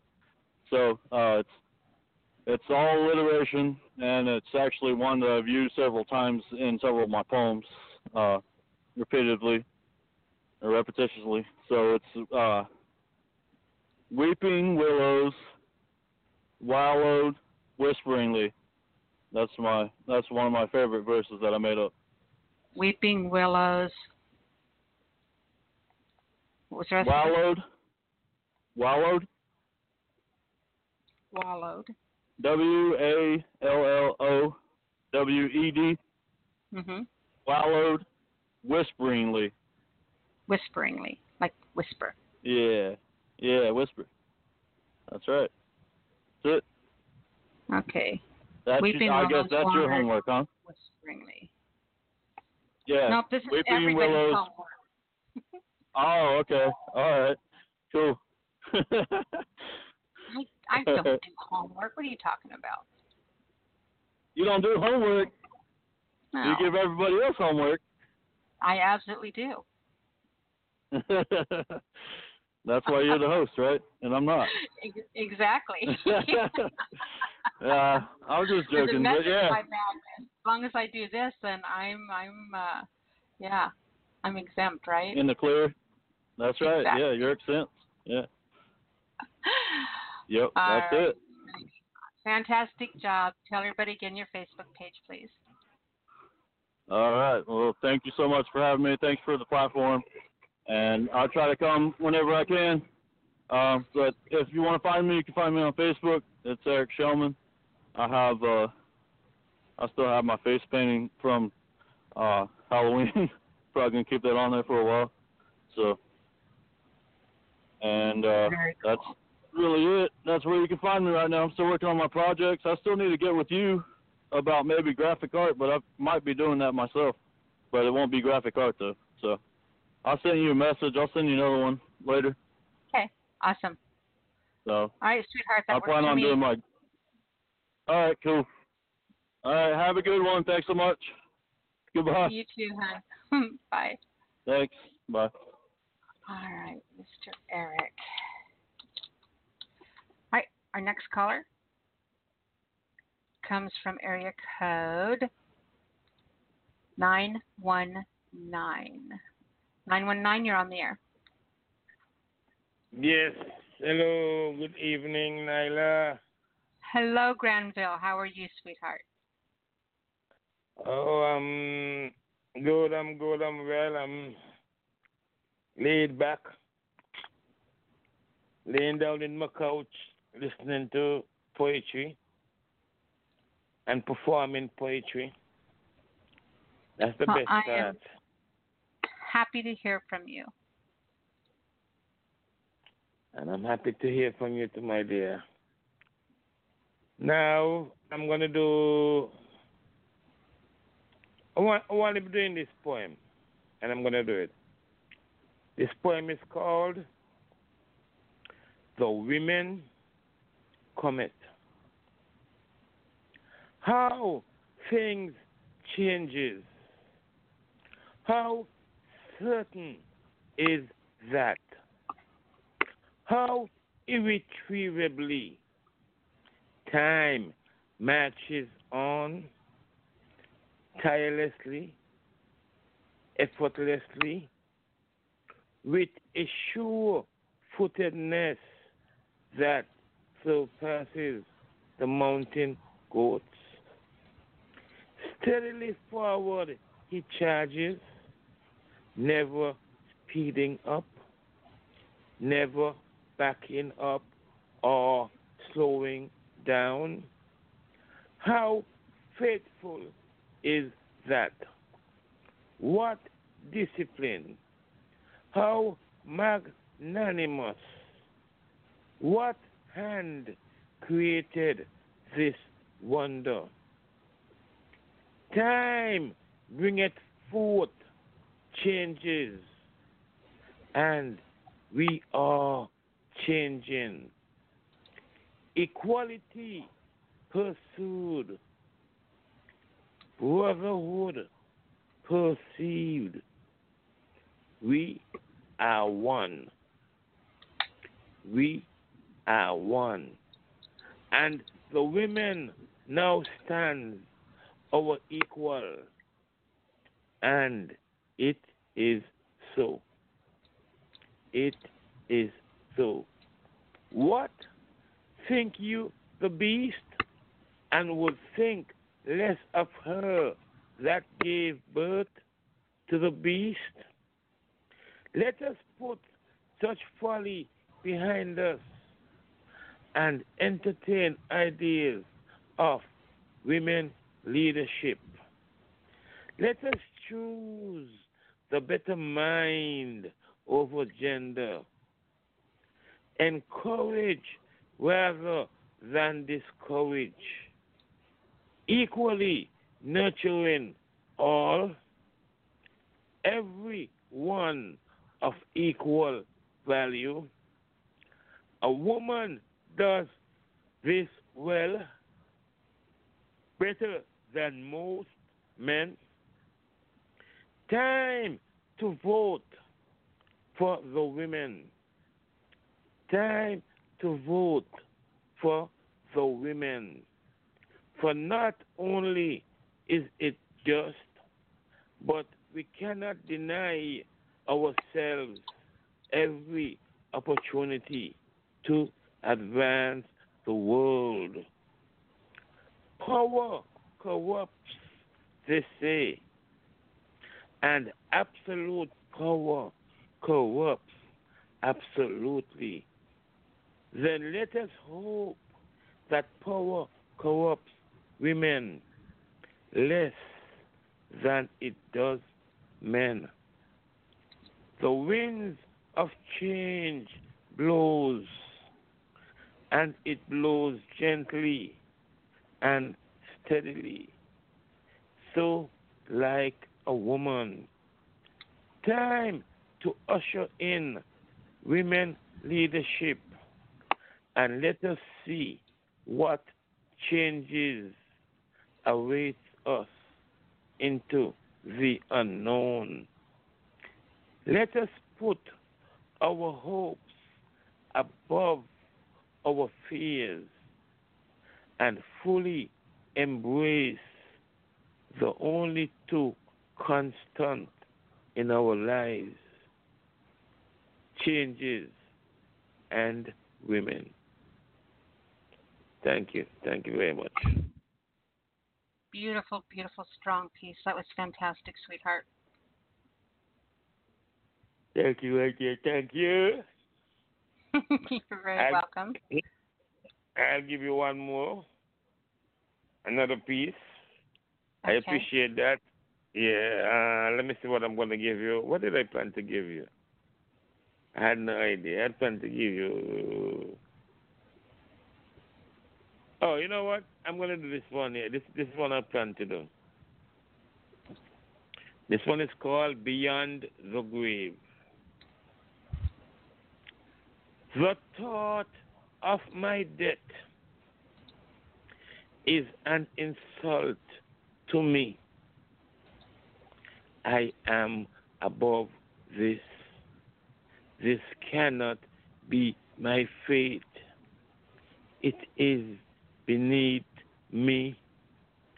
I would remonstrate the indignity. Divinity does not become this. Rigor mortis and I should never be acquainted. The rigid fool, I am befuddled.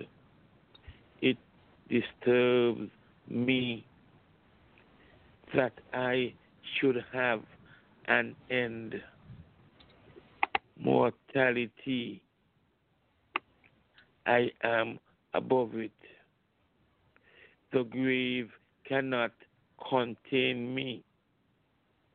It's a sham, a farce, a temporary thing, and it shall pass, for we are more than this.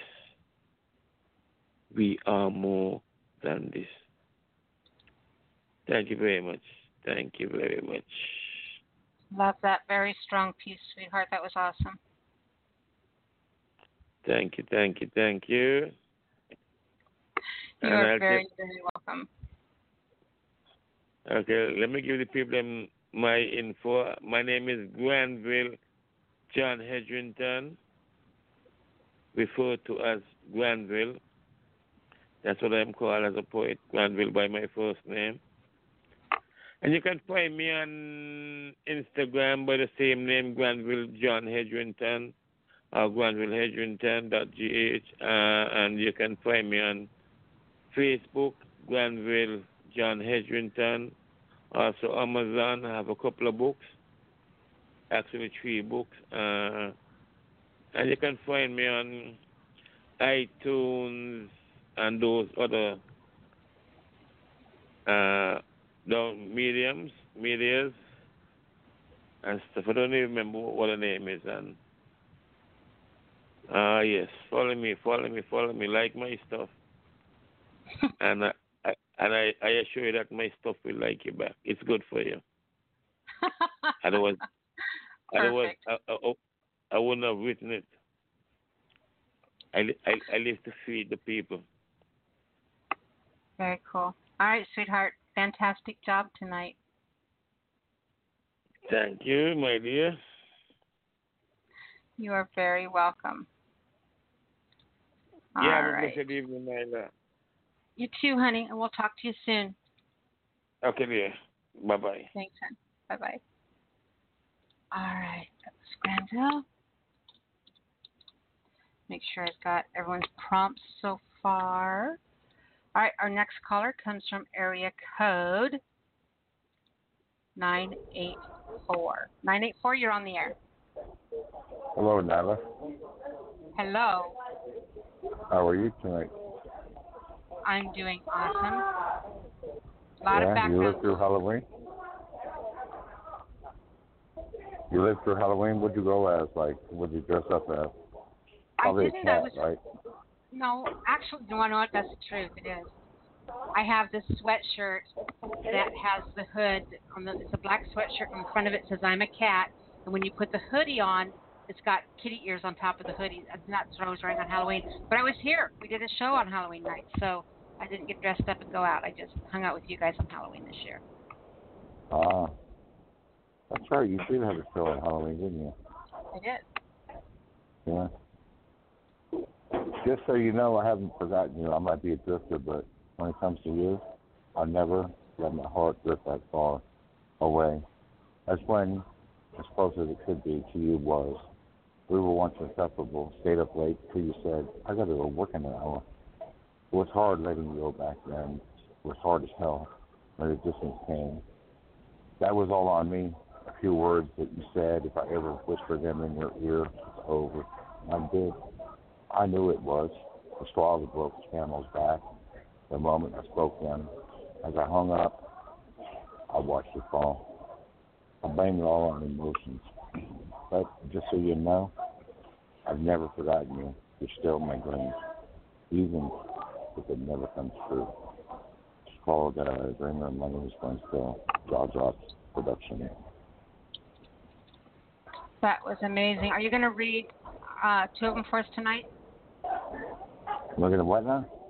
Are you going to read 2 of them tonight? No, I think I'm good with this one. I got to kind of roll. It's getting, the weather is getting kind of 50-30 years. All right. I'm traveling, so.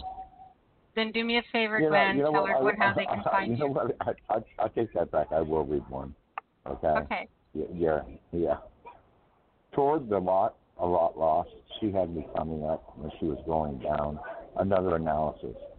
She was there in skin, in favor collateral. Stop.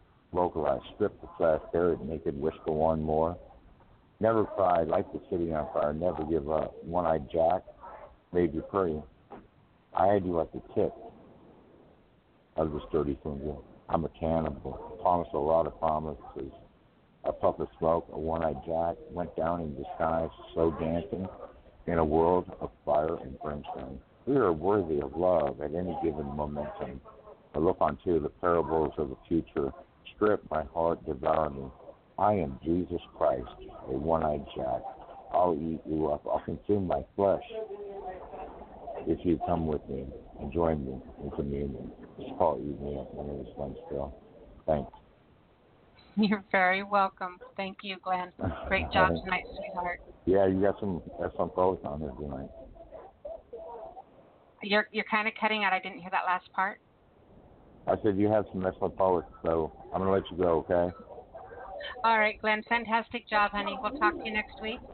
All right. Bye. Bye-bye, sweetheart. All right.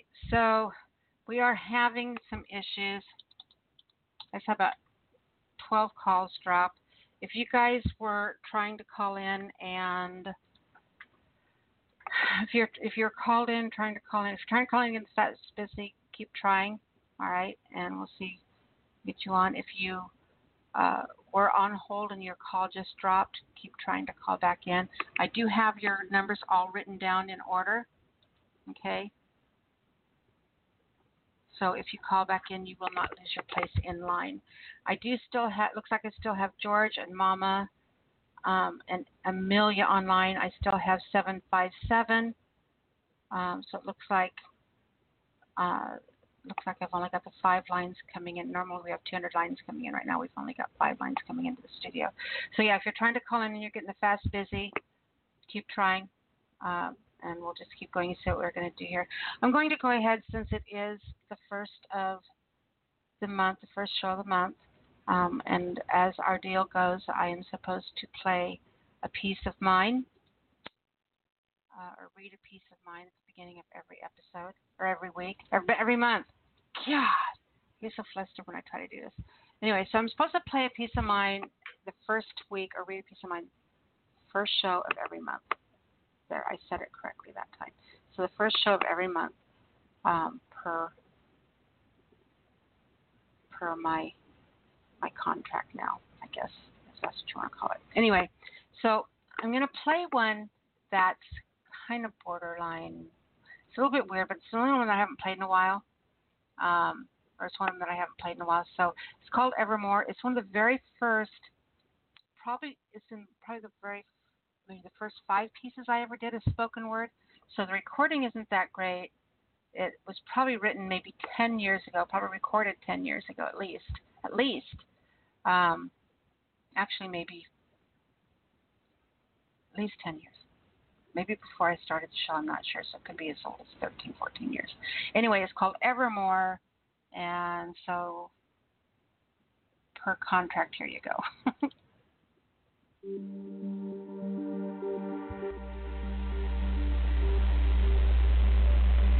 Evermore.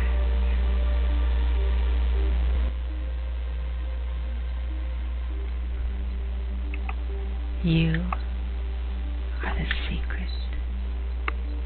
My secrets dare not speak. You are the passion. My passion dares not seek. Mine is the voice of the voice that will never reveal. Mine is the truth of the true heart's unbroken seal. In the silent and quiet night, I wait till you're asleep. I stand at your bed till your breathing turns deep. My eyes lick across you.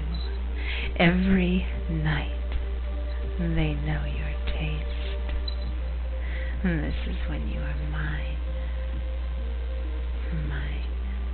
and there is no need for haste. Quietly, I undress and slip between the sheets. I love you. I fuck you. In this place where mind and matter meets. Selfishly, I help myself to you while you rape my soul. For this is all there can be. I am the only one that will ever know. You are the secret. My secrets dare not speak. You are the passion. My passion dares not seek. You're the whispers. My whispers dare not breathe. You are all my skeletons, for which there are no keys. When the sun comes knocking at the too soon dawning door, I slip back into the quiet alone, back into the secret that haunts me evermore.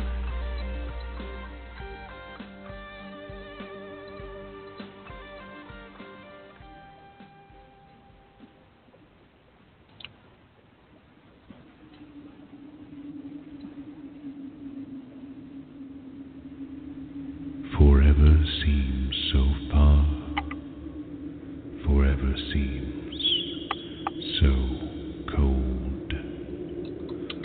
Forever cries the heart, forever yearns the soul. And when all the angels fly far from thee, when demons dance in dream, when all these words don't seem to form, what are words without your soul? Forever light the stars, forever haunts the ghost. And when all the angels fly far from thee, when demons dance in dream, fall down on me. We'll fly into the night. Fall down on me. We'll fly into the night. And now it seems our words have grown. We're in a place we've never known. Just know where darkness falls.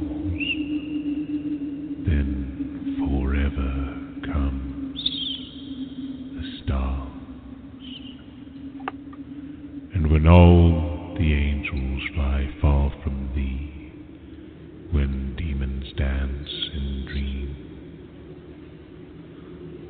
fall down on me, we'll fly into the night. Fall down on me, we'll fly into the night.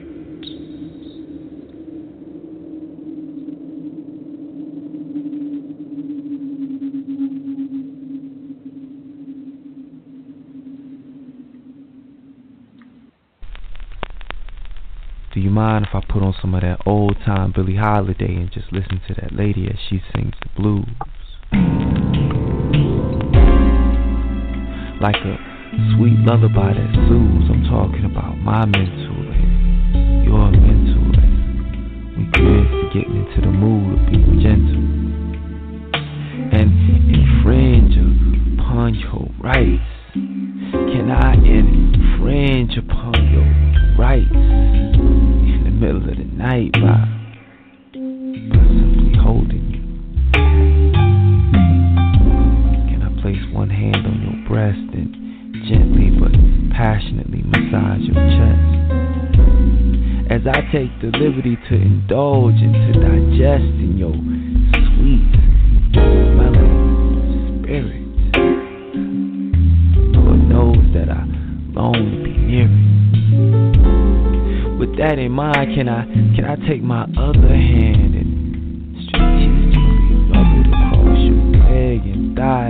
into it, explore new land, and take the liberty once again to indulge in you and digest, you know, sweet, smelly, spirit. Be down and feel, baby.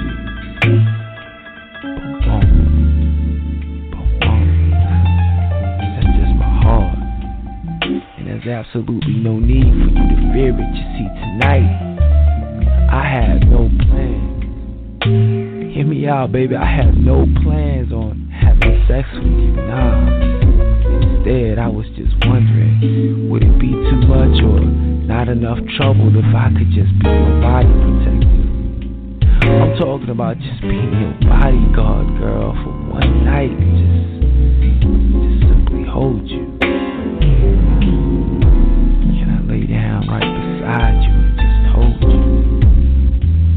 Can I close my eyes, go to sleep right there next to you with you wrapped in my loving arms, ever so tight, like a ribbon wrapped around the gift as I go ahead and hold you, baby, deep off into the night.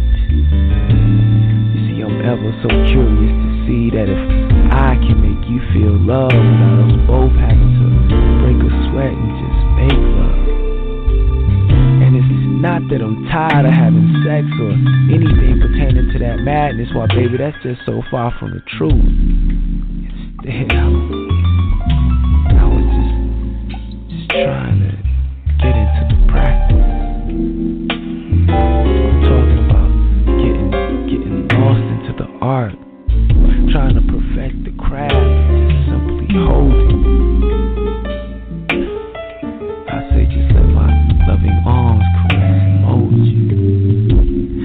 say just let my loving arms protect and guard you as I show you what kind of man that I really am by simply holding. Can I just hold you? And I believe, baby, that with you in hands in my arms, nothing, and I do repeat, nothing that creepeth and crawleth in the middle of the night would dare come out to do you any harm. And baby, I'm never so confident of that. Can I just let my front rest against your back as I pull your body closer to mine? We take our time to intertwine, show you what kind of man that I really am by letting my Superman embrace just warm you like the sun just warms the beach. But instead of the sun, sugar, it's just me giving off all kinds of positive and radiant energy as I show you what kind of man that I really am by holding.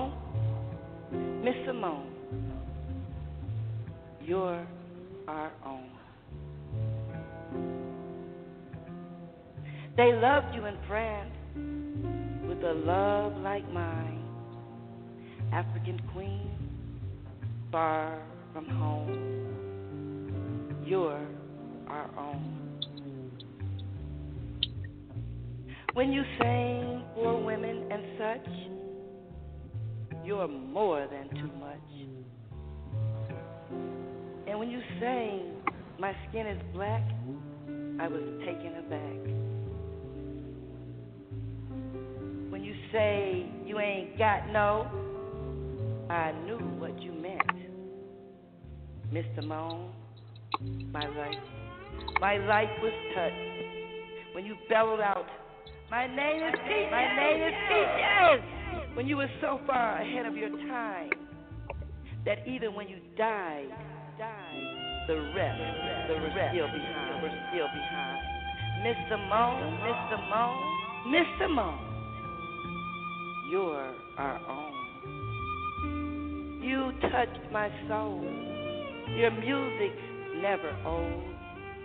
When you tickle those keys, you touch something in me. With a bubble so bold, I just had to ask, why? How did the world miss you? But oh, no, not I. I hung on to your every word, to every word you sung. Even to this day, you can make me cry. But not for you, but everyone that missed you. Oh, Miss Simone, you were a delicious treat. Oh, how I still love you. Miss Simone, you're our own. I felt your pain from the depths of Georgia to New York City. Oh, what a pity that they missed you. How you were treated was sickening. America's loss was Europe's gain, being more open-minded, as your songs reminded. They caused you to drift away from home, the home of the slaves. How you were treated was a pity, from Georgia to New York City. Since you've been gone, things have not been the same. Now they remember your name. And now they remember your name. Miss Simone, you're our own.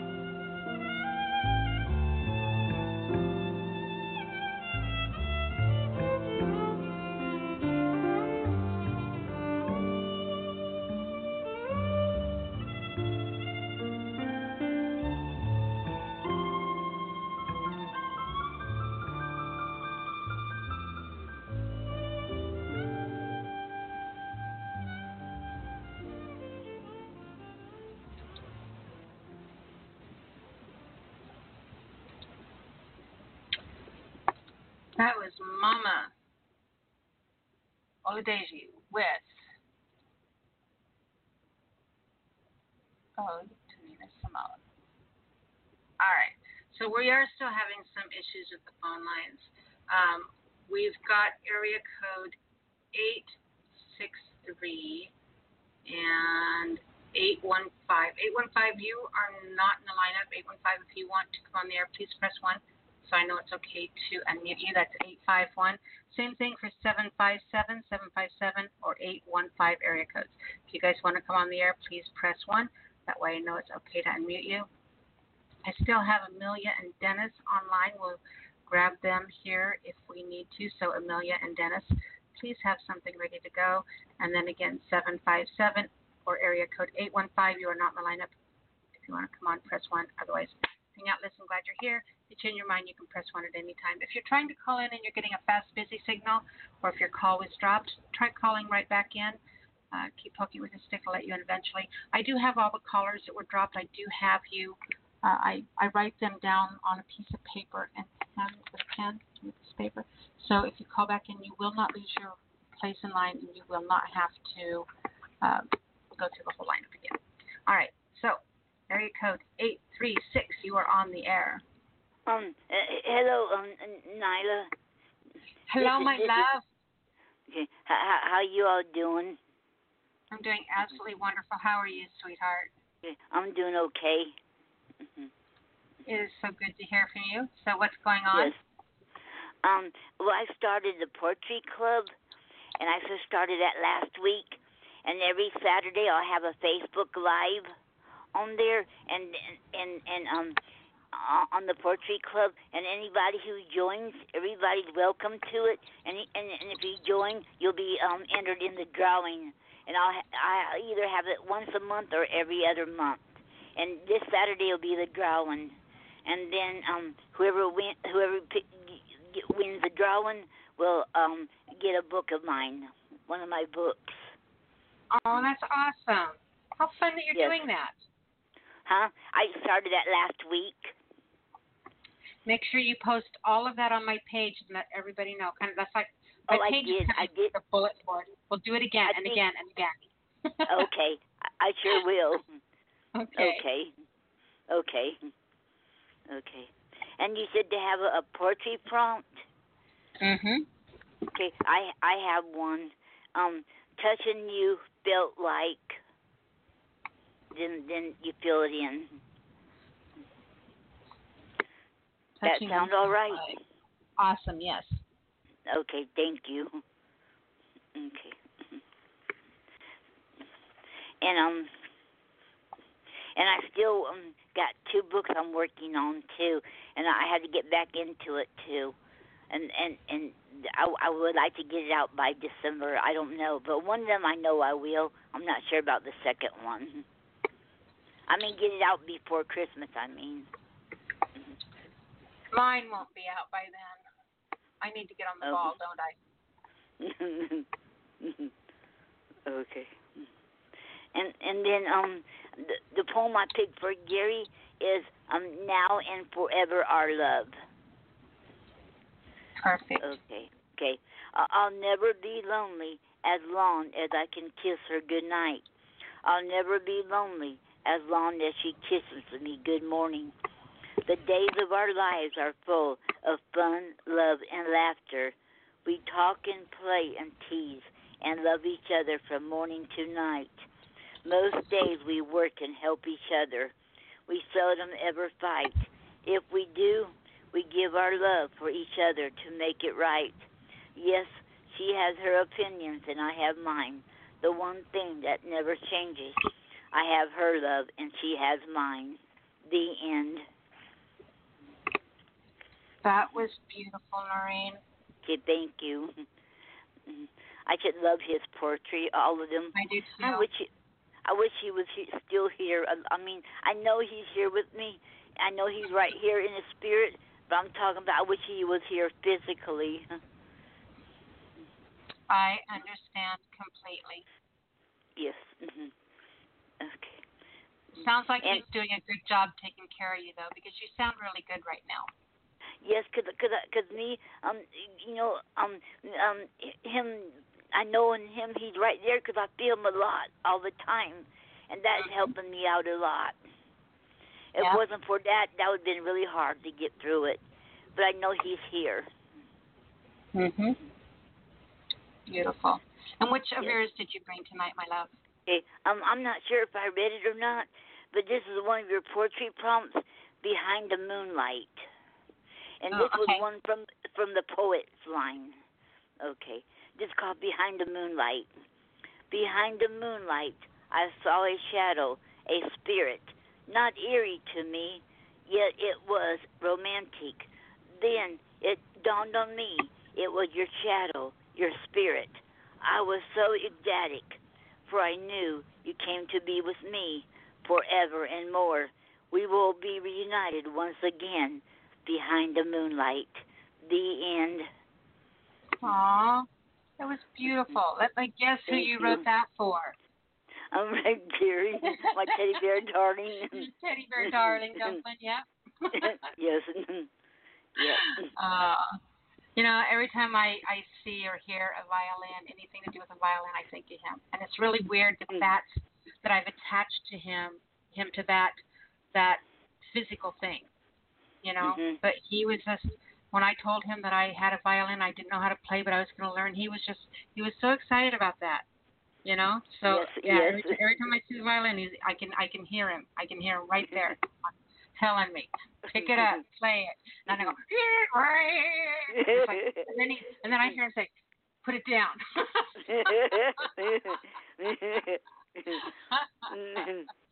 Oh, we love Gary so much, and we love you, Noreen. I'm so glad that you came tonight and shared. Okay, thank you. I'm glad I come too. All right, so tell us what's going on with your books and how we can find stuff by you and Gary and all that good stuff. Yes. Okay, you can find Gary and our books on at Amazon.com, and there's The Aura of Truth, The Aura of Truth.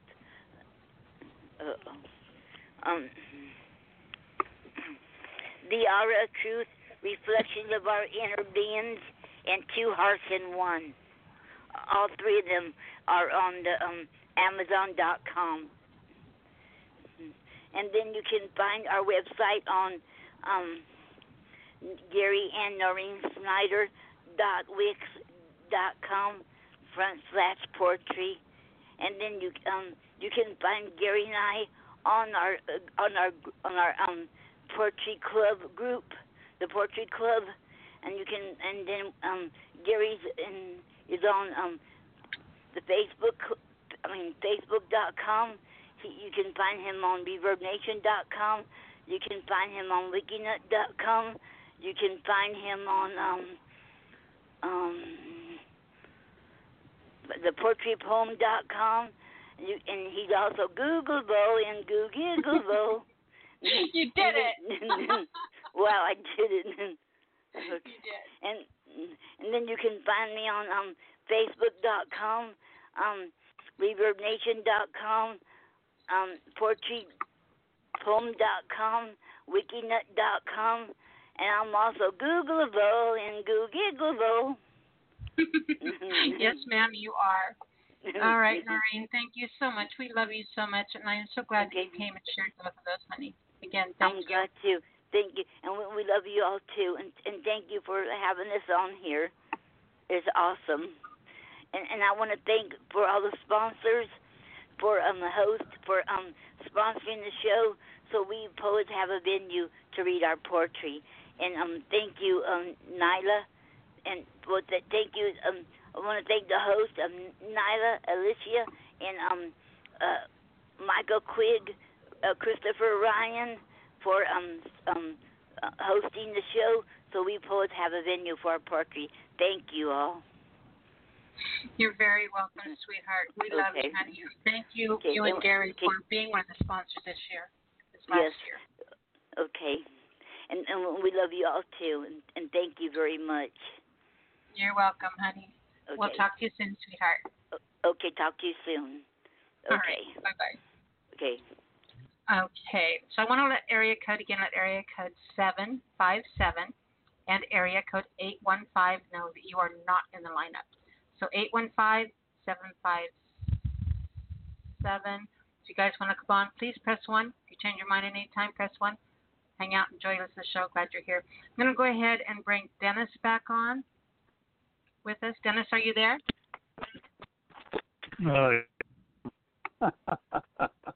Hey. Here I am.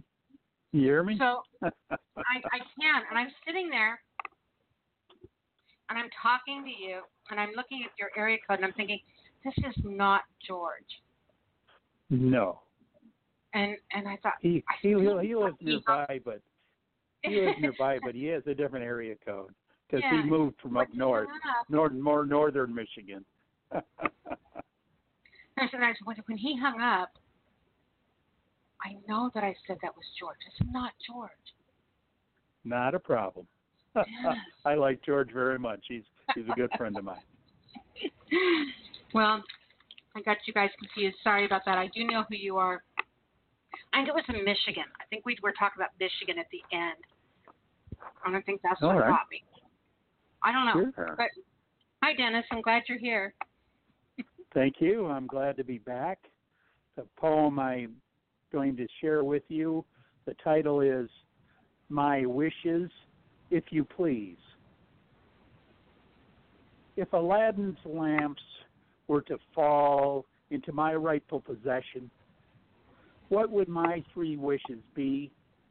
I'd surely need use discretion. My wishes should not be used for my vain, selfish intentions. but rather for others a blessing be, perhaps some healthy interventions, a wish that there'd be no homeless child, that loving homes would be their place, where they're secure, warm and fed, and have smiles of joy upon their face. A wish the lonely will all have a friend to take their neglect and blues away, comfort them, and see their own worth reflected in a friend's eyes, I pray. My third wish would be for the lamp, that it only be used as it should, fall into hands of compassionate souls to bless this world for a greater good. End of poem. You know, it's funny, as I just was watching a program on Netflix the other day where this girl got three wishes, and it showed all the chaos that happened every time she made one and how careful she had to be in the wording of her wishes. And I'm sitting there thinking, you know, gosh, what would I wish for? And I thought, I'm not even going to go down that slippery slope. It would find some way to bite me in the butt every time. Yes. It would be great read. Pardon? It's a great read. Oh, all right. Thank you very much. It would be awesome to get three wishes like that, but with such wishes, there is responsibility, and any blessing used wrong can become a curse. So exactly. It's very, very important that we have the right attitude and that we look out not just for ourselves, but especially for others. Do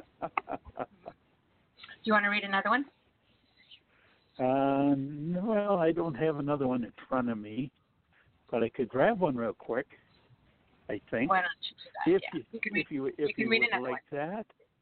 Okay. I would love that. I'm digging quick. All right. I don't know if I read this on your show or not, but it's okay for those that didn't hear it. The title is The Money Man Moves On. It appears that Eddie Money has cashed in all his chips too early, if you ask me. I would have said to him, baby, hold on. Maybe I'm a fool to think that I knew what was good for him. I know I can't walk on water, and I'd be shaken and sinking. I know he was looking for peace in our time. I want to go back to the simpler days also. I can see by the love in your eyes you were a Eddie Money fan. So, take me home tonight. I think I'm in love with Eddie's music too. Funny thing, Eddie had 2 tickets to paradise, but he only needed one. Rest in peace, Eddie Money. End of poem. You know, I wrote an entire poem one time without altering anything, without adding any new words. Just every single line in the poem was the title of a Rod Stewart song. Wow. In fact, I wrote 3 different poems. 3 different poems that were all nothing but titles to songs that Rod Stewart sang. That takes some time and some talent to put things together like that, have them make sense. Mm-hmm. Yeah, one of them I really liked. I can't remember what it was. I'll see if I can try to find it. I might have lost it on my own computer. If I can find it, I'll send it over to you just so you can read it. But it's a lot of fun, and he's a good one to pick because he's sang a lot of songs. He's done a lot. You have a lot of song titles to work with. That's would make it a lot easier. And I really did enjoy your soundtrack of your reading. I don't care if it was 10 years or older. It was very good, and thank you for sharing that with us. You're welcome. Oh, it was such a horrible recording. But you know what? It was fun, and I didn't care. And I could re-record it now and make it sound all pretty and perfect with all the things I've learned over the last 10 years or so. You know, but I don't do that because, you know, that was in. That's the way it's supposed to be. And it was fine the way it was, and you've moved on to other stuff, and that's the way it should be. Actually, I try to make it sound like it's profound that I'm leaving it in its original state, but I'm just too lazy to do it. To be honest, truth. No, I doubt that. But I don't have to be. We enjoyed it. I can be messy. I like making messy. So thank you. I appreciate that so much, sweetheart. All right, my darling. You're welcome. Thank you for letting me read more poetry, and I appreciate the time and the platform you provided. And it's a wonderful thing. And if people want to read any of my stuff, they can find it at allpoetry.com. And I write under the name of Haiku Bless You. Perfect. All right, Dennis White. Great job tonight, love. Well, thank you. Thank you. Much appreciated. And we'll see you again soon. Very good. All right. We will talk in a bit, hon. Appreciate you so much. Thank you. Thank you. Trying to juggle everything right now. I suck at it. I'm going to go ahead and play a track real quick. 815, if you want, area code 815. If you want to come on the air, please press 1. Same thing for you, 757. If you want to come on the air, press 1. I still have Emilia on. Emilia, if you want to grab another poem. I'm going to play a track, and then I'll jump over to you if we don't have any new callers and see if we can get you on. This piece is by Prince E.A. Spoken word. It's called Life Motivations. Here we go. It is not death most people are afraid of. It is getting to the end of life only to realize that you never truly lived. There was a study done, a hospital study, on 100 elderly people facing death close to their last breath. They were asked to reflect about their life's biggest regret. Nearly all of them said they regretted not the things they did, but the things they didn't do, the risks they never took, the dreams they didn't pursue. I ask you, will your last words be, if only I hit? Hey, you, wake up. Why do you exist? Life is not meant to simply work, wait for the weekend, and pay rent. No, I don't know much, but I know this. Every person on this earth has a gift. And I apologize to the black community, but I can no longer pretend. Martin Luther King, that man never had a dream. That dream had him. See, people don't choose dreams. Dreams choose them. So the question I'm getting to is, do you have the courage to grab the dream that picked you, that befits you and grips you? Or will you let it get away and slip through? You know, I learned a fact about airplanes the other day. Now, this was so surprising, see. I was talking to a pilot, and he told me that many of his passengers think planes are dangerous to fly in. But he said, actually, it is a lot more dangerous for a plane to stay on the ground. I said, what? Like, how does that sound? Well, he said, because on the ground, the plane starts to rust, malfunction, and wear much faster than it ever would if it was in the air. As I walked away, I thought, yeah, makes total sense. Because planes were built to live in the skies. And every person was built to live out the dream they have inside. So it is perhaps the saddest loss to live a life on the ground without ever taking off. See, most of us are afraid of the thief that comes in the night to steal all of our things. But there is a thief in your mind who is after your dreams. His name is doubt. If you see him, call the cops and keep him away from the kids, because he is wanted for murder, for he has killed more dreams than failure ever did. He wears many disguises, and like a virus will leave you blinded, divided, and turn you into a kinda.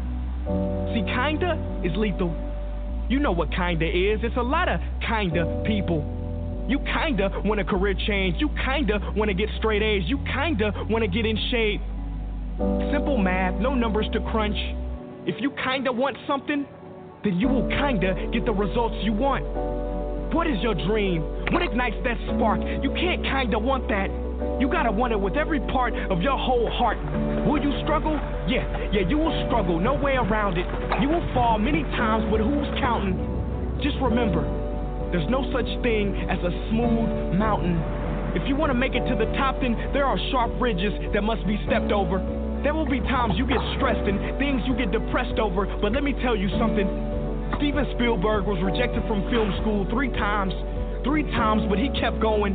The television execs fired Oprah, said she wasn't fit for TV, but she kept going. Critics told Beyonce that she couldn't sing. She went through depression, but she kept going. Struggle and criticisms are prerequisites for greatness. That is the law of this universe, and no one escapes it. Because pain is life, but you can choose what type. Either the pain on the road to success or the pain of being haunted with regret. You want my advice? Don't think twice. We have been given a gift that we call life, so don't blow it. You are not defined by your past. Instead, you are born anew in each moment, so own it now. Sometimes you gotta leap and grow your wings on the way down. You better get the shot off before the clock runs out, cause ain't no overtime in life, no do-over.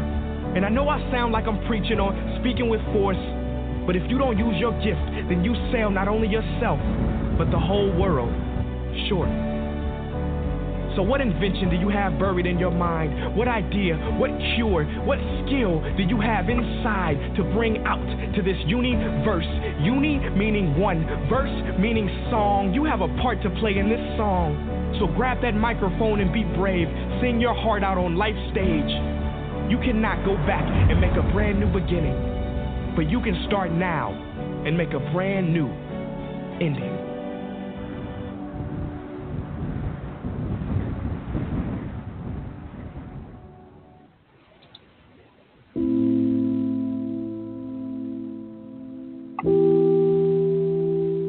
I was little.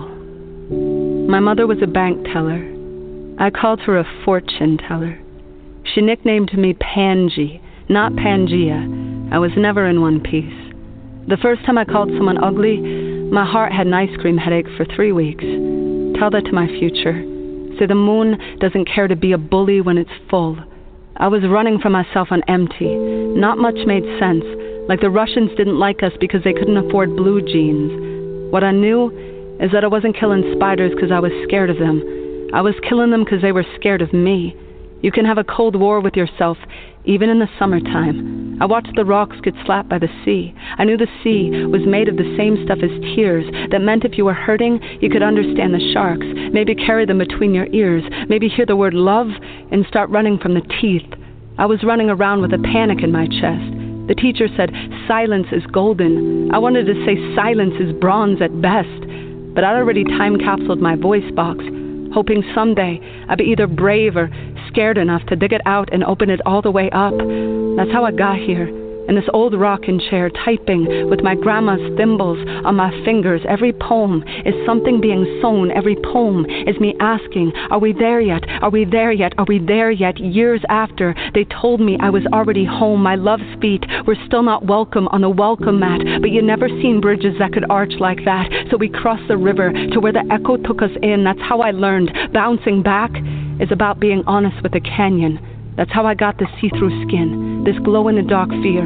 This here's my shame on a silver plate. I know it's the one meal all of us share. I know how much time we spend sleeping beneath our beds, because somebody told us that's where the monsters should hide. Y'all, everyone is going to pick a side on whether they're good or bad, whether you are kind or cruel. But what if the quickest route to loving ourselves is deciding it's all true? every bit of it.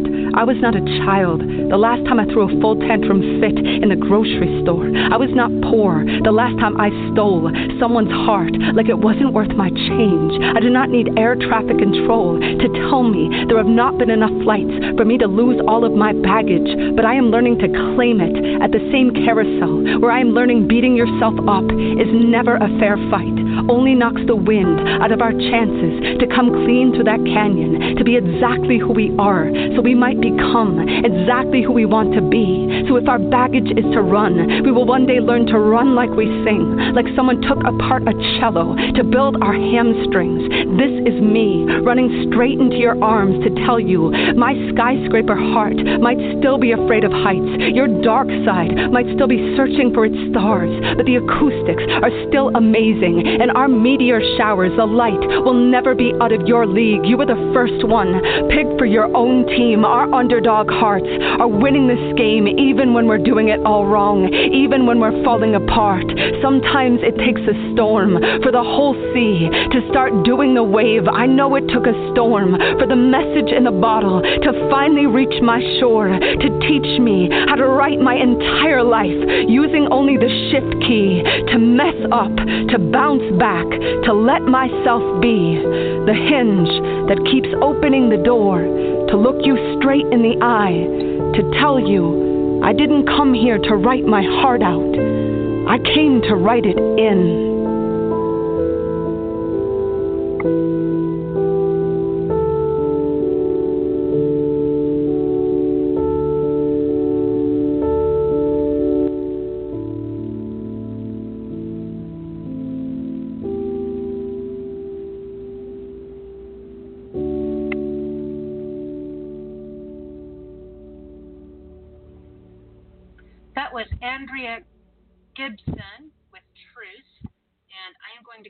And bring on area code 757. 757, are you with me? Yes. Hey, Nyla. It's Tamiko Barnett. Hey, baby girl. How are you?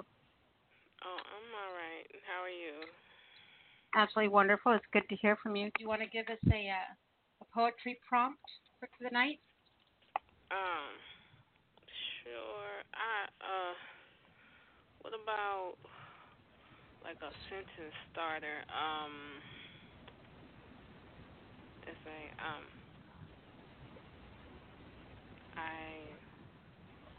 I never knew, and then complete that, see where it goes. Awesome. Perfect. Well, it's good to hear from you, honey. What did you bring us tonight, and why did you bring it, and what's been going on with you, and all that good stuff? I brought a couple of little poems, very short ones. I brought them because they are short. And I was, just kind of chilling in the background. I wasn't really going to do anything tonight, but I just decided to go ahead and do it. And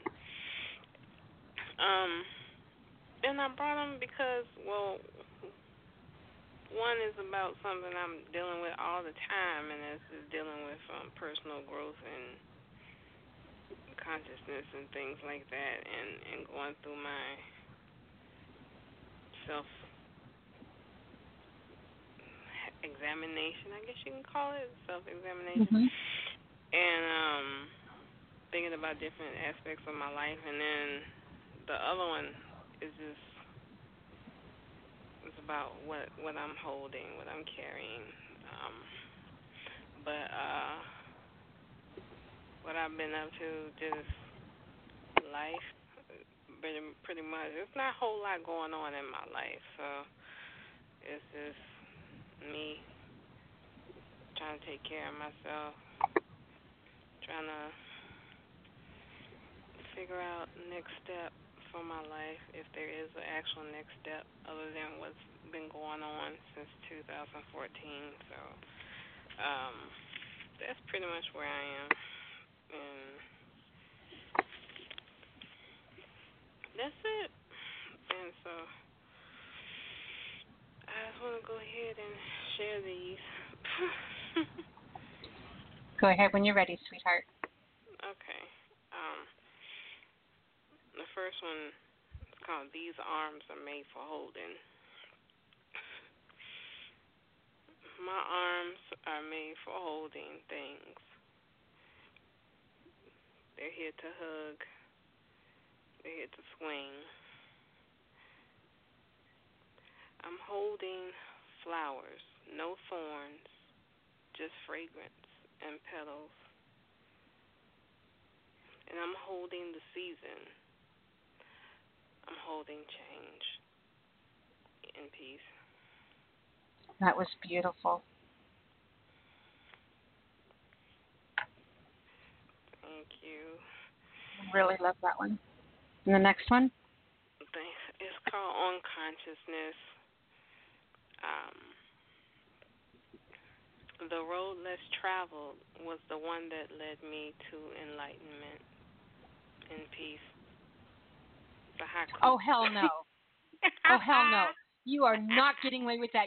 I'm just going to sit here and yell at you till you dig up at least two more poems. No. Because those are too short. Ooh. Yes? No. How about one? How about two more? One more? How about one more? Okay, one more. And this one way back. I love you so much. Because it's right here in the forefront of my brain. It's one of them ones from way back. But it's I'm a warn you. It's haiku as well. So I may have said it on here, but I'll go ahead and repeat it. The once found but not lost boy. He made the highest grades in class, but when he pulled the trigger, he failed. In peace. Wow.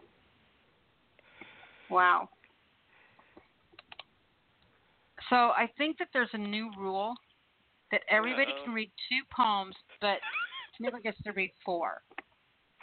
No, don't be doing that. If you bring a haiku and just read two haikus. I mean, you just gotta think. Well, you should bring a couple more. If you're gonna do a haiku, at least bring four. A haiku. The first I know, but it was short like one. I'm greedy. I love you so much. I'm greedy. I'm sorry. I appreciate that.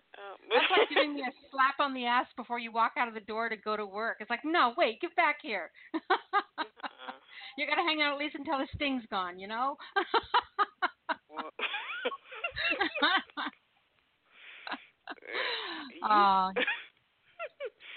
But I appreciate that though. I appreciate it. But yeah, but that's what I have for tonight. Oh, fantastic job, sweetheart. I'm such a fan of yours and absolutely love you dearly, and I'm really glad that you decided to press one and come on. Oh, thank you so much. I love you too, Nyla, and thank you for letting me share tonight. You're welcome. And then I also, you gave me the I never knew, and then fill in the blank. I also put a second one down for you, a second prompt, because of something you said really stuck out, and it was when you said what I'm holding, what you said was what I'm holding, what I'm carrying. But I wrote down the prompt, what I'm holding, because I think that's a real good one too. Mm-hmm. So you get to put in two because yours were short. Thank you. Yeah, I'll work on this some more. I might see what I come up with. It might be a part two to that. All right. One of these you're going to come on and you're going to read something epic like one of Soldier Blues poems that go for 10 minutes. Oh, wow. And I'm just going to be going, oh, my, this is awesome. I don't know about anything epic. I've actually tinkered around with that form for a minute just in my thought process. And I was just like, okay, I wonder what life would be like if I actually took that on. I've never just done that, and even thought about doing it, like, you know, as a book, you know, and see how many, you know, how far I could take it and where would it go. And it just, I couldn't wrap my mind around going on like that. I was like, okay, I don't know. I've got a prompt for you. I know I'll get a poem that's at least 30 lines long. Uh-oh. What? I want you to write an abstract poem. And you can call it like November or December, probably, you know, just a 30-day period, whatever. I want you to as you walk through your day. Every single night before you go to bed, I want you to write down a line from that day. Something you saw, something you heard, something you felt, something you thought of. But none of your lines are really going to relate to each other. But it's going to be a chronological history of your thoughts every single day for 30 days, for like the month. So it would be November, and you'd have 30 lines, and none of them would really relate, but it would be a map of your December, things that you happened or you did, you know? That should be interesting. Okay. I think so, too. I think that's a good one. I'm going to have to write that down. That's a good prompt. And just put them all together like that, yeah. I do that a lot of times with dream poems. I keep a notebook beside my bed, and I'll wake up in the middle of the night, and I'll think of something. Have you ever woken up writing poetry in your head? Like in your dream, you're writing poetry, and you wake up, and you grab a thing, and you start writing down the poem you're writing in your dream?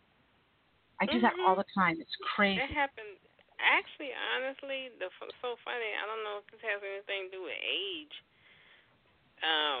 but I know that happened to me way back when I was younger, so... You know, just waking up like late teens, early 20s, it's like that. After hitting 30, that really doesn't happen anymore. As far as usually, I'm inspired by stuff. I'm inspired by something that might be in a dream, in one of my dream journals. But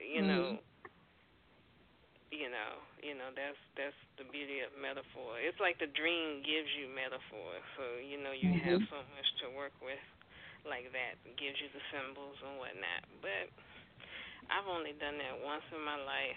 Woke up like in my dream, I'm actually either writing something or just saying something, and then woke up and just said, I need to write that down. That actually sounds good.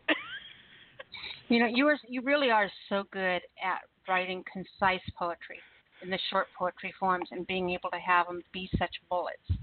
You know, that's why I think you're really going to do good with this prompt. You know, the title is self-explanatory. So if you were to say December and then start reading a poem where the lines were all abstract but no connection, it would be obvious very quickly what the poem was about, that you were going through this cycle, going through days, going through. I just think you'd do fantastic at that. Yeah, I'll work with it. It might even be surprising. It might be some things that it might actually do intertwine with each other. Mhm. Throughout the month, more than I realized, you know. So that sounds really good. So, and if I might even try that in December. Oh, I mean, if I don't get it done in December, then it'll be January. That's a good one too. Or, you know, what if you made that, you know, we all should have poetic goals for ourselves. You know, what if your poetic goal for 2020 was that every day you wrote one line of poetry, one abstract line of poetry about something you saw? You would have 365 of those by the end of the year. And so you'd have a poem for every single day of the month. All right. And how many new poems, if you were to do that every single day, how many poems would be inspired of and be birthed from those ideas? Full-blown poems. Oh, that's a good one. That's a really good one. I think we stumbled onto something here. I think so, too. You need to put that on the website, on Facebook. Well, you should write one, and then we'll do a workshop and present it as a workshop assignment. You said just go ahead and do it. Give me an inch, I'll take a mile. You know that. I've been working on this all year. Okay, here we go. All right, sweetheart. Tell everyone how to find you, honey. Tamiko Barnett, T-A-M-E-K-O, Barnett, B-A-R-N-E-T-T-E, Timbuktu.com, Timboktu.com, poetrysuit.com/me/TAMEKO1 and 3. And I say it like it because it's not 13. I'm not trying to jinx nobody. It's 1-3. Awesome. All right, sweetheart. We will talk to you next week. Thank you so much for pressing that one and coming on with me tonight. Oh, no problem. Thank you so much, now. We'll talk to you soon, sweetheart. All right. You have a good one. You too. All right. So we have area code 832 on the line with me. They were able to make it in. 832, you do not have your hand up. So if you want to come on and read with me before the end of the show, please press 1. 832. Press 1 and we'll be able to bring you on and you can read and share. There you go. All righty. 832, are you with me? Uh-huh. Hey, sweetheart. How are you? Hi, honey. Oh, I'm doing good. Hi. I had a doubt if it was me or there was one other 832, so I didn't know which one you're talking about, so. So funny thing today, I did indeed write a poem, but it's not in English, so I don't know if I can read it or... You can read it. Let it go. No, you can read it if you want to. Okay. I won't be able to comment on it, but I will tell you how beautiful it is. Okay, definitely. That helps. Okay, let me just, first of all, here it is. I really thought I should read this. That's the reason why I'm reading it again. Matilo oka anuvunai sahitya saurabhanni andistanu oka roju. Neetilo dhatuvai pratiphalistanu kaantini. Mayukhamai pallavistanu నీ నిశిచర నిశా ప్రకృతికి ఉషోదయమై భాసిస్తాను.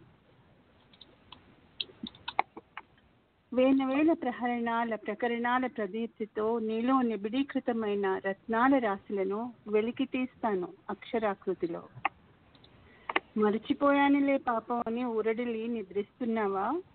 ఆ నిద్రను దగ్ధం చేసి నీ తలపుల మార్చిన దాగిన బడబాగ్నిలోని కవితాజల ధాతువులకు జరామరణాలు లేవని మరొక మారు పదజరి పాటవానికున్న పటలాన్ని పరిమార్చి నీలోని నివురు గప్పిన చైతన్యాన్ని వెలికి తీసి విశాల గగనంలా విస్తరిల్లజేస్తాను.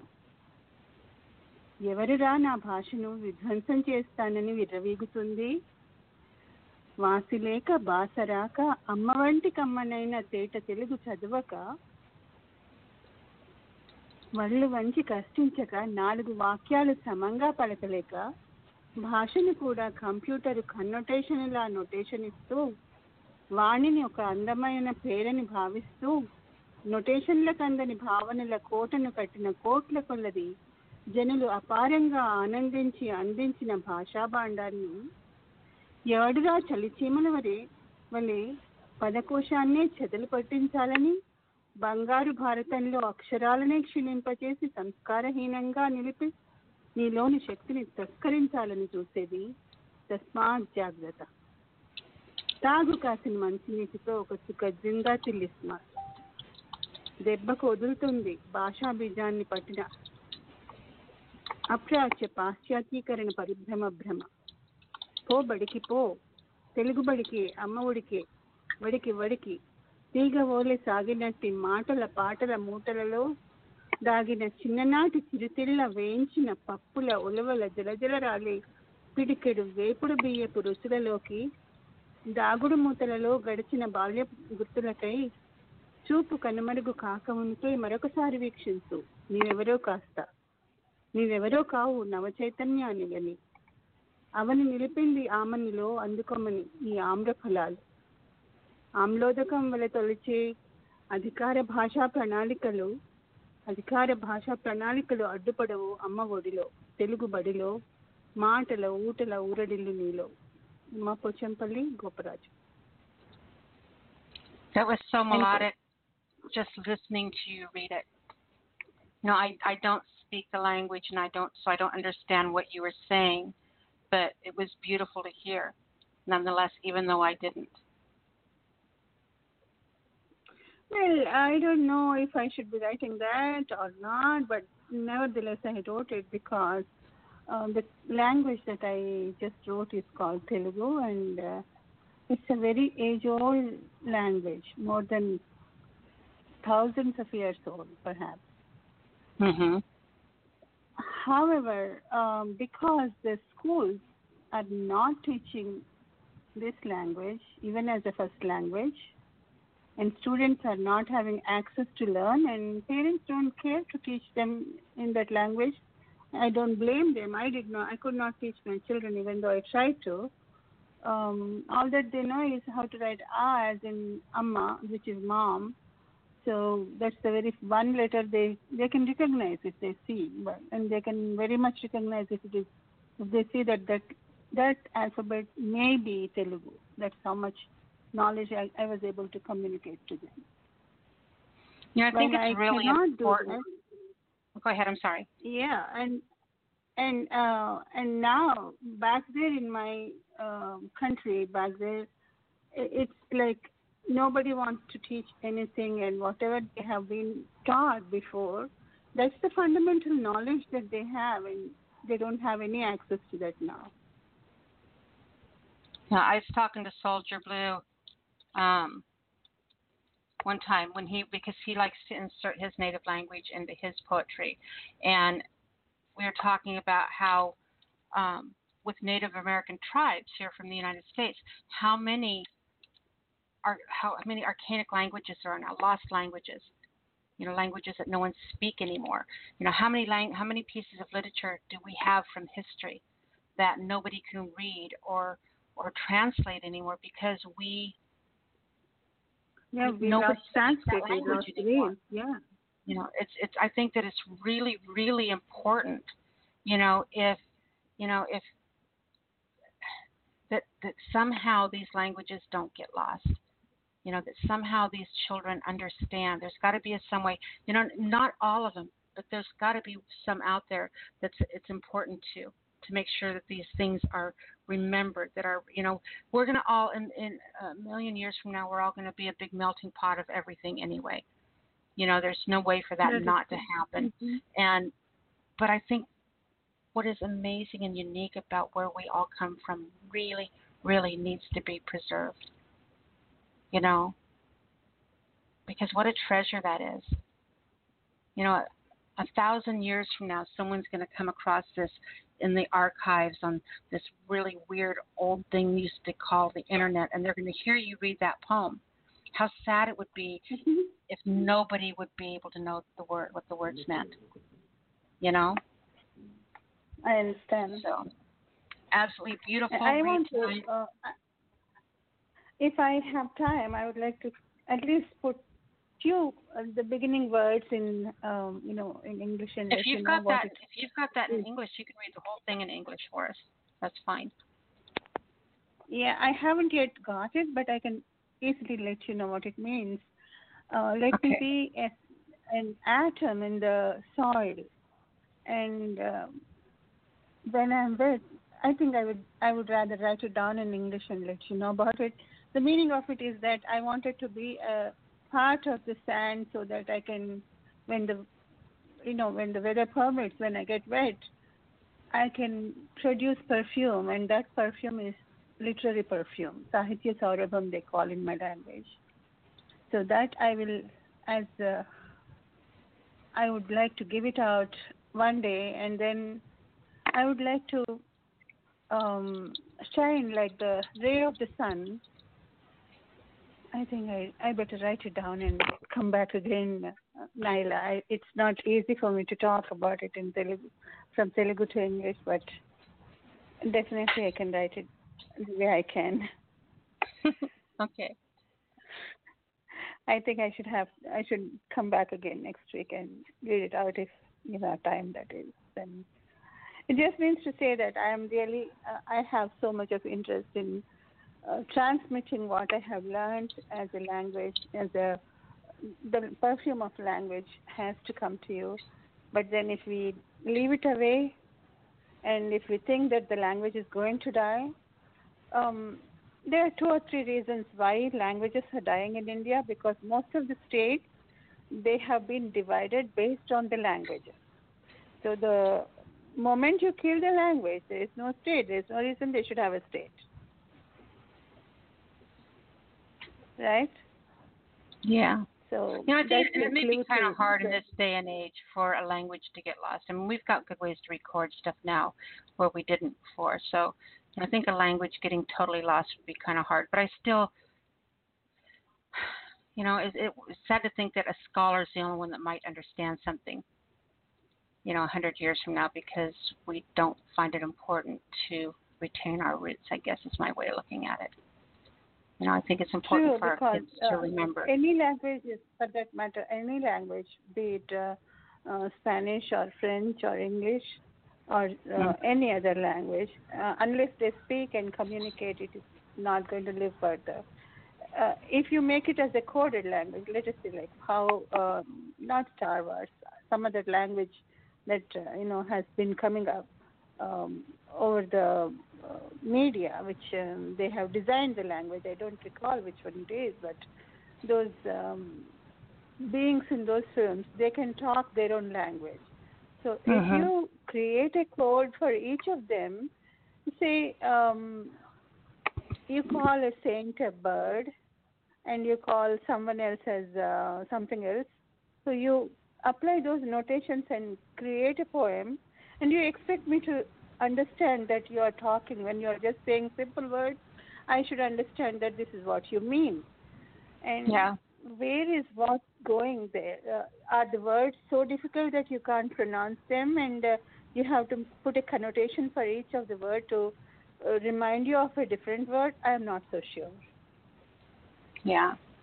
So this is what is also happening with my language. So some people who think they have been educated and they're too lazy to open a book and read the language, even though they can, and they have the skill to write, they would not write it. They would rather just let it be. And we are happy these days with three words, they call it a poem. They say, oh, the rain, and then thunders, and it's like a flood. Rain, thunder, flooding. That's a poem. So they call these kinds of things, and they are coming up. I tried that technique also, and it is like first letter is the first word is about 2 letters, and the second one 3, and the fourth one is with 4 letters, or third one is with 4 letters, and that makes it a poem. They call it tripada, which means 3-word poem. That is awesome. That's incredible. Yeah. Yeah, of course, we should appreciate that. There are two ways of looking at it. I can appreciate it that, you know, it's like when somebody is unable to talk, they still want to communicate something, especially if they have Alzheimer's or some kind of thing, and they try to express themselves. Putting these words, 3 words, as a poetic form, it's not an easy effort at all. And when some people are not very many people that I know who write poems, some of them have, you know, either they're depressed or they don't want to come into the world too often. But such people also, with this kind of 3-letter poem, they create so many miracles, like hundreds of such poems they write. So I think even health-wise it is a good effort. People, no matter what, they're using words, and they started applying the technique into English and other Indian languages also. That's an interesting thing that I found. That is. This has been a really good conversation. This has been awesome, honey. I don't know, Naila. I just call to. You know, to begin with, when I was, I started writing for the NaNoWriMo this time, and like last time I wrote about 2,000 words or a little more than that, and this time I may be able to cross 2,000 today if I sit up. It is like 1,923 or something so far. So I don't know, I'm just writing for the sake of writing. I'm not sure if I'm going to be able to express the story in a sequential manner, if they are going to add up into a story or not. Just the fact that I'm writing itself is making me feel happy for that. I had something to say, and just my kitten climbed up my leg and put his little claws in my leg, and I had to bite my tongue so I didn't yell out, and I totally forgot what I was going to say. Oh, I'm horrible. My evil little kitten attacked me. Uma, little shit, get away from me. Oh, I swear he is the devil. He is the devil. Okay, so Uma, do me a favor, sweetheart, and tell everybody how to find you. Yes, my name is Uma Pochampali Goparaju, and I have a Facebook page, which I don't usually update, but it is there if you look up Poetry by Uma Pochampali. I also seem to be having another blog page, which is called My Poetry by Uma Pochampali, I think. However, there are 2 or 3 books which have been self-published, and one of them is called, it has come out from,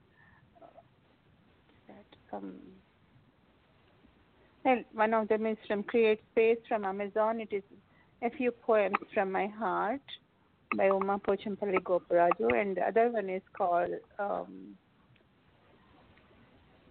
Sunset Sail on a Moonlit Night. It's a poetry book also, Love Publications, and has been edited by the editor from Blog Publications, our good friend, Brian Dixon. And I also have a Telugu poetry book.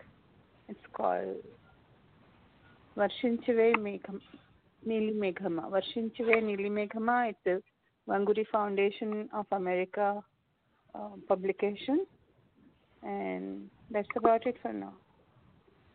Very cool. All right, sweetheart. And anybody who would want to hear me, Naila can reach me anytime. So, Uma Pochampali, care of Naila Alisha. Thank you, sweetheart. Love you dearly. Thank you for closing out the show with me. I appreciate you so much, honey. And Naila is my future and present and whatever it is, agent for me anytime. Oh, I love you. Thank you, sweetheart. Unconditionally. We'll talk to you next week, hon. Thank you, Naila. Thank you all. Thank you, Mike. Thank you, Noreen. You all have a great weekend and great day and everything. You too, baby. We'll talk to you next week. Part of the world is already day. Yeah. Thank you, babe. All right, everybody. You have been listening to the Speakeasy Cafe Open Mic Poetry Show, The Sound of Ink. I want to thank everyone for being here and making it such a special evening. I'm going to close out the show with Constantine with a piece called The Fall. I love this. Here we go. We'll talk to you guys next week. Good night, everybody.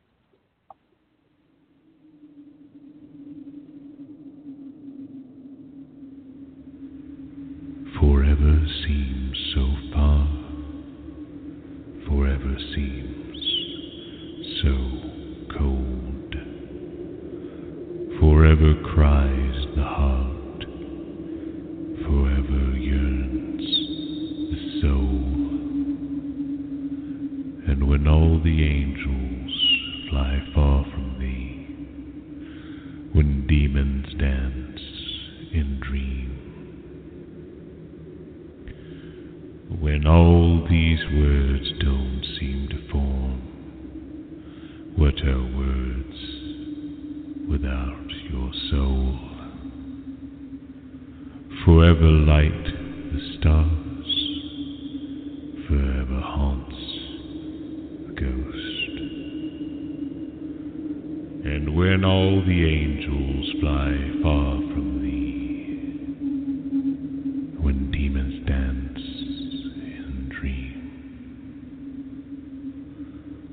fall down on me, we'll fly into the night. Fall down on me, we'll fly into the night. And now it seems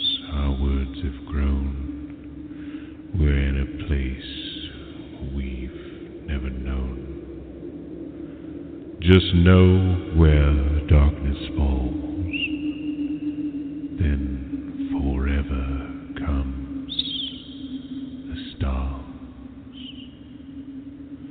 And when all the angels fly far from thee, when demons dance and dream, fall down on me, we'll fly